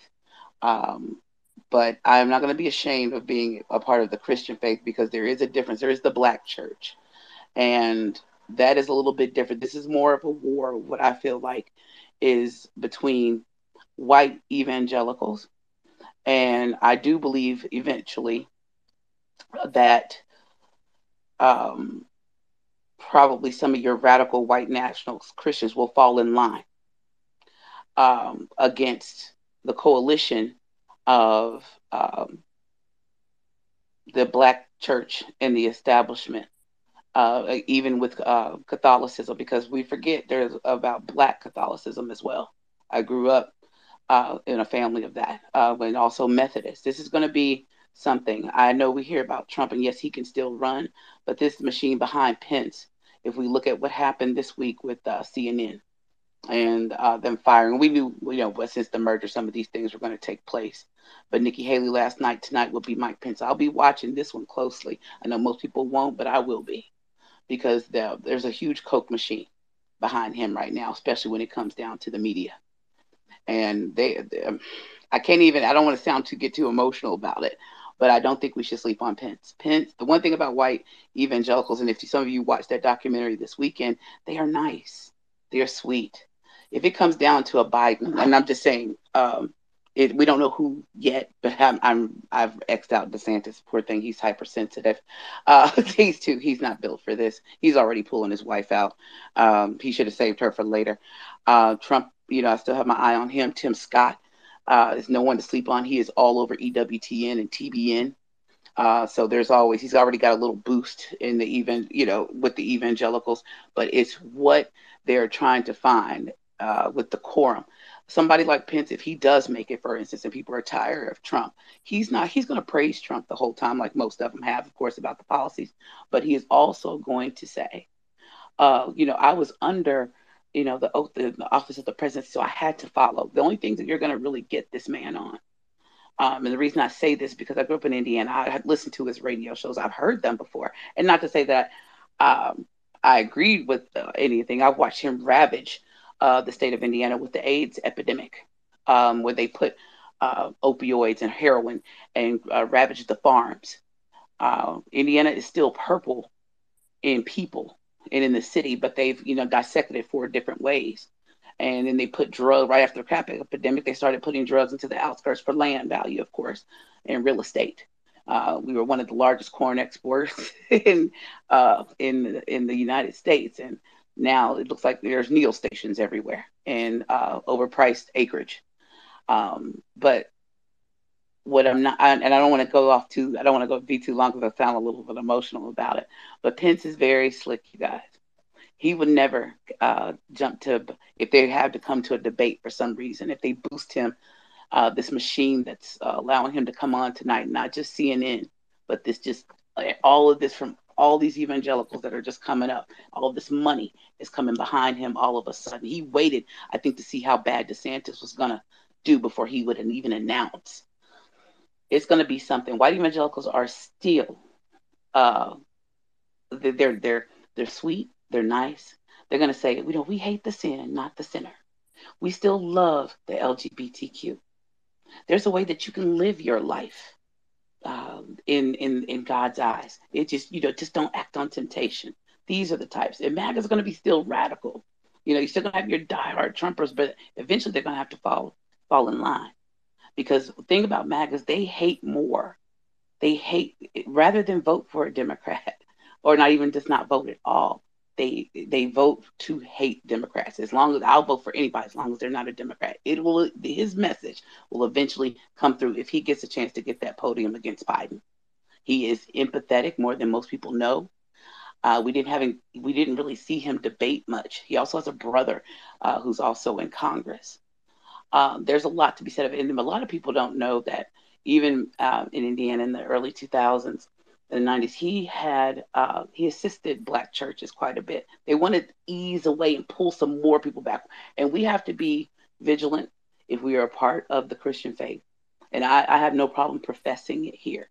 It may hurt some people's feelings, but whatever your faith practice is, uh, we need to stop saying that Democrats are demons and, and quit allowing that. If we are a Christian, it's okay to show it.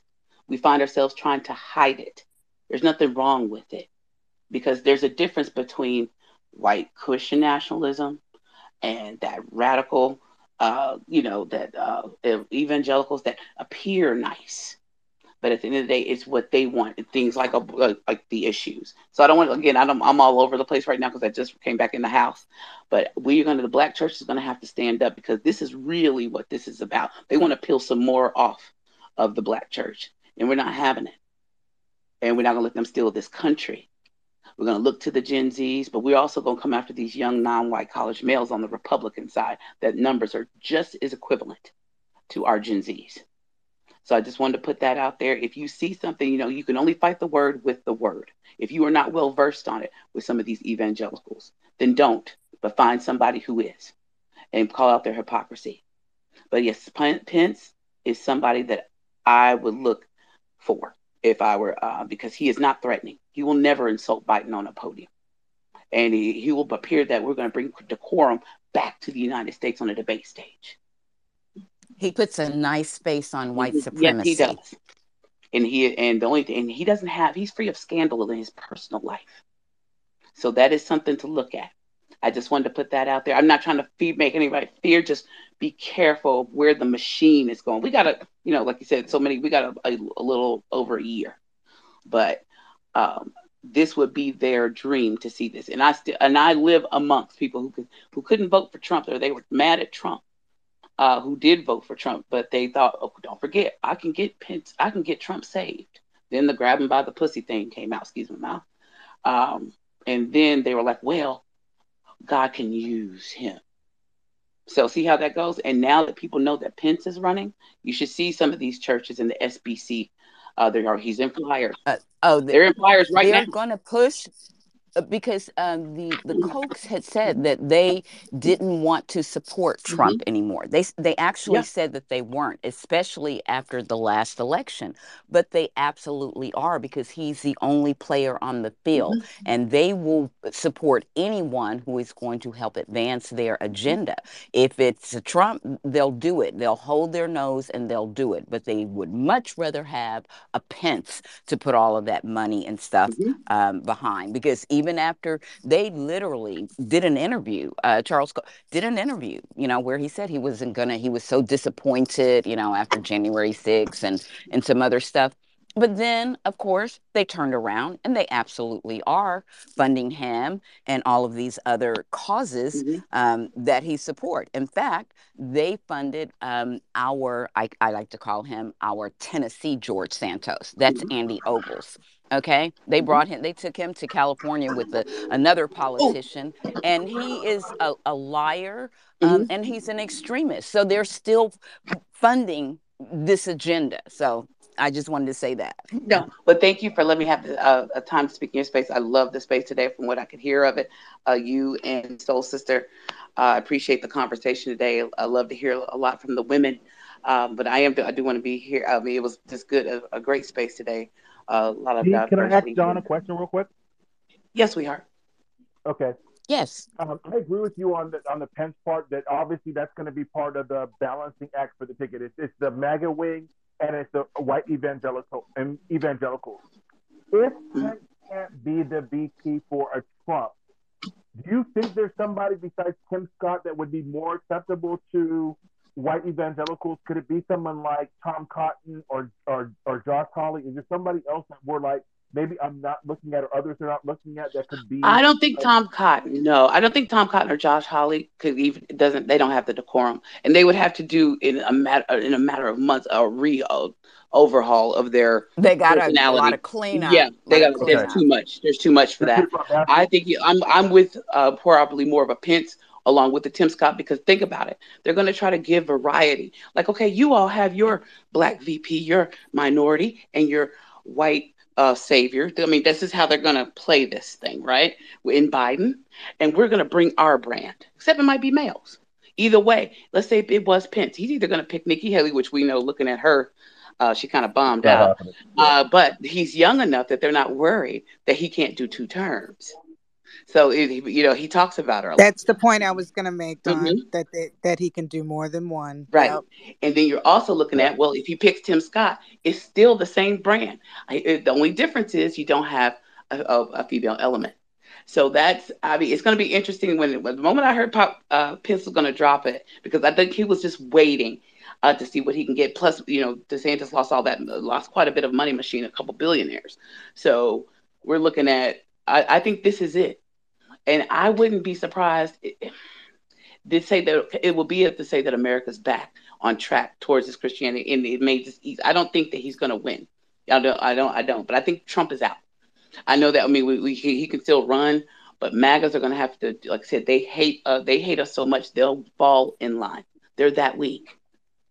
I mean, they, they look. It doesn't matter. I don't care at this point now. If we didn't get Trump, they're going to be a little upset, a little rowdy. You know, if he gets locked up or whatever's going to end up happening to him.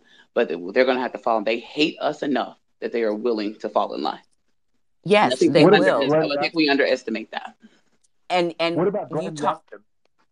A lot of the donors from from DeSantis went to Glenn Youngkin. He raised like sixteen point seven million dollars in the last quarter, which are mainly money that was for DeSantis that went over to him. What about him? I don't think they're going to leave Virginia yet unless they know it's a guarantee they can keep a, uh, a Democratic governor. I, I just Okay. don't. Uh, uh, they're going to chip more away. They're headed towards North Carolina. So North Carolina still has pockets, believe it or not. No matter what happened last in twenty uh, this midterm, they're still uh, they want that. I mean, you heard it when they dropped the release the tapes of that girl. I forgot. Uh, I've got a I've got a download uh, where they released it. They want Wisconsin and they want North Carolina, and they're already chipping away at North Carolina. Wisconsin, uh, we already. I mean, they're, that's going to have to be a stronghold. Yeah, because isn't that where Mastriano was hmm running? hmm Yes, and and and they talked about it. I mean, uh, Kirk has even talked about, b- believe it or not, and I think maybe this is a stab at, at Bernie, but he talked about going to Vermont. Yeah, he said we're not there, but you know, I think we need to be. You know, so yeah. So I'm not, I mean, that's just my opinion. I can't, you know, base everything exactly on fact other than the numbers, which I can pull off of Pew Research about the non-white college educated males uh, that against our Gen Z that voted Republican. That they gave us a run for our money as well. We keep, but we are proud of Gen Z. We want more Gen Z to come. We're going to need them and to make up for the losses. So uh, that's all I wanted to put out there. Thank you so much for your time. I didn't want to take too much time, but thank you so much. You all have Well, a great thank day. You too. Thank you. And I am so glad that we were here long enough for you to come in and share with us um, today, even though you were having a few Wi Fi problems. It gave us a chance to, um, you know, continue the conversation as my co host is uh, navigating her Wi Fi problems. And we have another speaker who I know is always a guest listening and rarely comes up. So I am going to give Diva an opportunity to speak and then um, Soul Sister, and we'll close out. And it's been a fabulous space. And you can tell because we've gone for three hours. And when we go that long, you know it's good. Thank you so much, Dee. Um, it is always good, always. And um, uh, so many great speakers, and I won't take up too much time. Um, I do have a question, and this question is for Dawn and for Geechee to, to uh, just extend the conversation a little bit more. I was speaking to a young person this weekend, and they mentioned um, Ramaswamy as a possible contender, um, and, and primarily because he is backed by Trump, and possibly that he would take over if something were to happen to Trump. We know that Trump would steamroll him um, if he's still in the picture, but it, I just want to know your thoughts on that person. Geechee, you wanna, I'm gonna uh, say that he's I'll let just using first. him. I, I really don't. I don't have that much offer either. I just think Trump has used them. Don't forget, there's also, uh, uh, I mean, just like our, you know, Dead Rose crew, they think that they are better than black. Okay, so people of color, they put us all in one basket when we know it's black indigenous people of color. But it, you know, they've already been known as the racist party. So you know, let me go ahead and get a. I'm not sure of his background, a Desi or someone else, you know, of a another minority group. Um, but He's, that's in, all I he's can say. Indian like he's Indian like Nikki Is is he Indian? Okay, I didn't know. yeah. Okay, I don't want to mislabel Yeah, him, but I think they're just using him as a token, like anything else. yeah, he's the same to me as as um, as Tim Scott and Nikki Haley. And I token would be the word I use. I guess they get offended when they're called tokens, and they think that it's the white people calling it tokens. It's usually us. Um, I think the most interesting thing, and uh, this is where like I don't know the numbers in which the Trump campaign, which I assume it's going to be, would be looking at in in sometime in the in the summer of 2024, and they're looking at a VP, and they're going through the vetting process, and they're considering Tim Scott.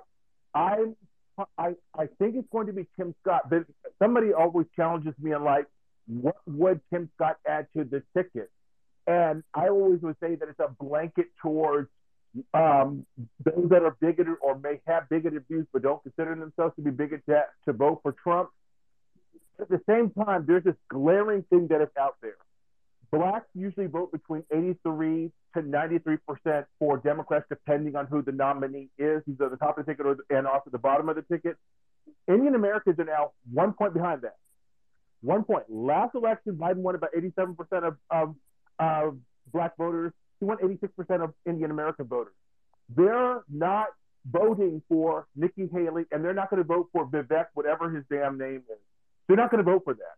There now there are other Asian groups that are a lot lower than I think Vietnamese are the lowest at like 40 something percent. Just like there are differences with Latinos. Puerto Ricans and Dominicans vote closer to black, and then and Mexican Americans close, vote closer to black. And then you have groups like Cubans that obviously do not.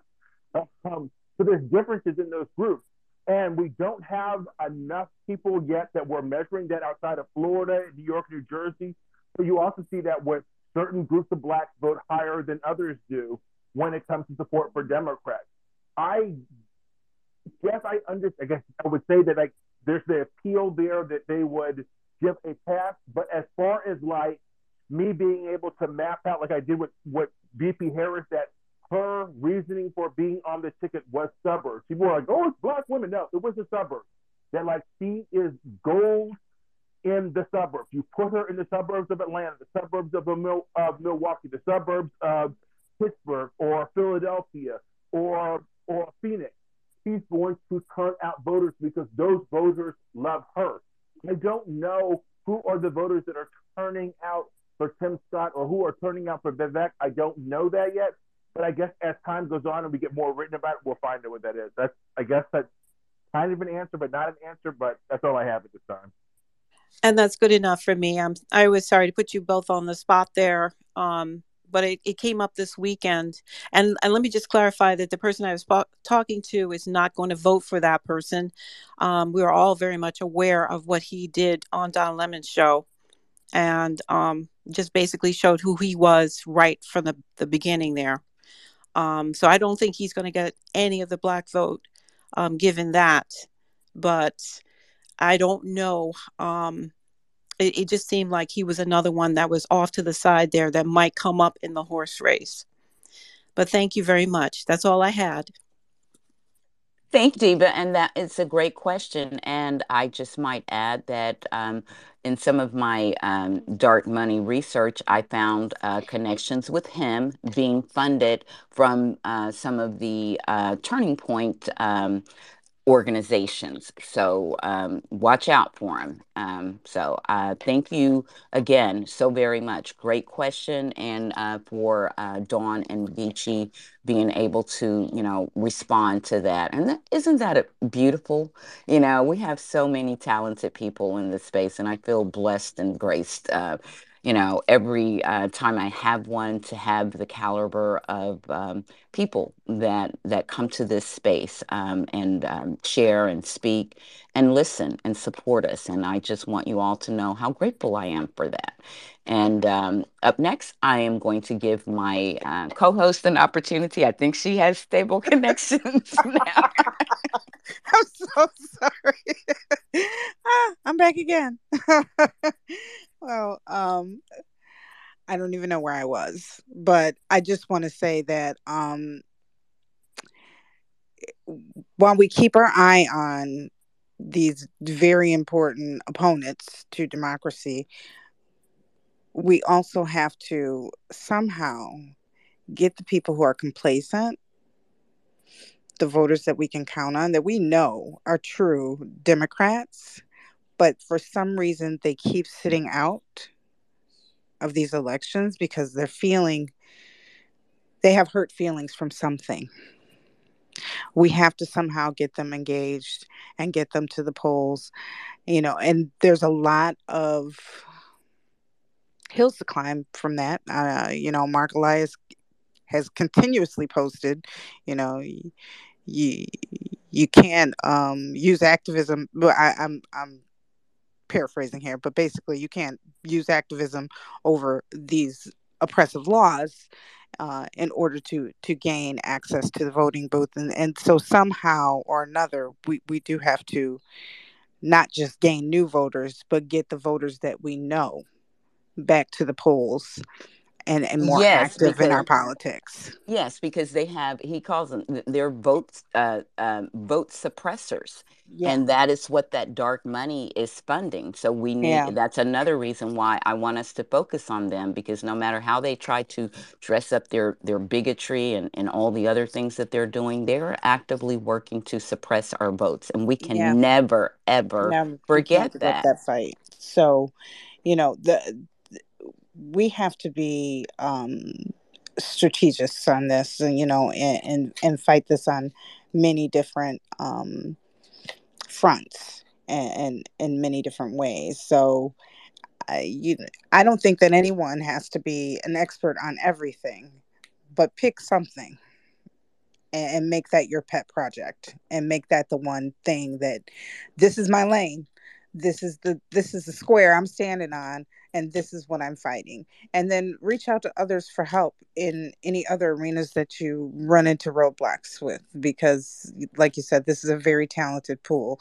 And um, i'm so glad that i got to hear at least part of what Dawn was saying, and I'm I'm I'm so grateful for you coming up and saying what you what you had to to share with us, and um, everyone who has come up to speak today has has really been um, fruitful.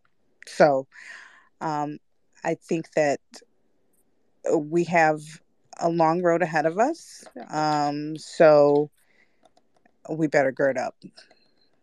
Thank you so much for today's space. It's been wonderful. Well, thank you. Thank you, as always, for being a fabulous host. Um, and again, uh, great um, thank you to everyone who came in, shared, stayed, listened, whether for a short time, a long time, or the whole time. Um, I appreciate it all. And I know that uh, you guys come, you join us because um, you have um, a desire to to learn, to be civically informed and engaged, and that is what is going to um, be required uh, for all of us um, because um, as Soul Sister said, we're we don't all have the same talents, and we don't have to. We can't all do everything and be involved in everything, but we can all do something. And that something may be, you know, as little as amplifying a tweet or having a conversation, but it is incumbent upon all of us to do something to save our democracy because we're all going to sink or swim um, with the results. And um, just a reminder that I don't have time to waste for um, voluntary non-voters uh, who have, you know, chosen to disenfranchise themselves, or obstructionists, um, and that is whether they're on the right or the left, or extremism, whether it's on the right or the left. We have to stay focused and um, do the work. And I feel like when we have these conversations um, here on a regular basis, this is part of the work that we're doing. And I also wanted to um, say um, I uh, have had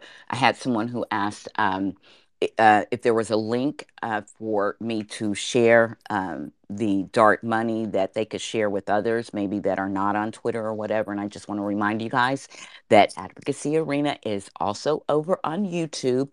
Please uh, check us out over there. And look who's come back. Oh, Joseph. So he he must be at a place where he can listen again. So glad to see his face before we close out again. But we are over there on um, YouTube, and I have posted all of my dark money videos over there. So you can share it with people who may not be on or want to be on um, Twitter. And that is another uh, place where it can be shared. So, again, I just want to thank all of you for a fantastic conversation. And again, it's a great way for me to start my week. Of course, this is Indictment Watch Week. We cannot forget that. And uh, we're going to be looking and following um, one another, uh, looking for the tea and, you know, for the, the hot news to drop and um, be ready to uh, do what we need to do with that information. So,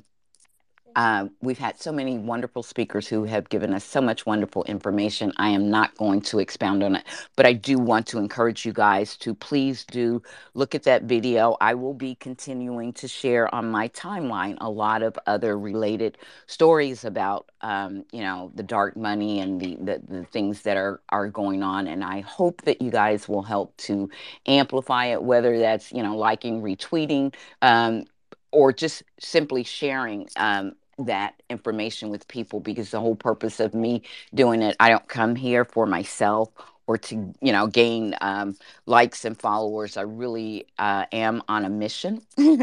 Um, and it is to save our democracy and it is to increase uh, civic engagement. So that is why I'm here. And I like to believe that all the people who come and share and join in the space um, have those same goals in mind. And so, with that, I am going to close with the hopeful, encouraging words that help ground me and guide me from the late, great Representative John Lewis. Do not get lost in a sea of despair. Be hopeful, be optimistic. Our struggle is not the struggle of a day, a week, a month, or a year. It is the struggle of a lifetime. Never ever be afraid to make some noise and get in good trouble necessary trouble. So you know, I had my little granddaughter. She she's memorized this, so she loves it when I read this. And I hope you guys take those words to heart and just continue um, being the great human beings that uh, you are. Um, we are stronger together, and we are all in this together. So I want to leave you guys with. Um, Peace and blessings for a wonderful rest of your day and a great, fantastic week ahead. And I will see you in the next advocacy arena. And I hope you join us and I hope you share um, the space that we've had today. So, you guys have a great uh, rest of your afternoon and a great week. And I'll see you back next time. Thank you.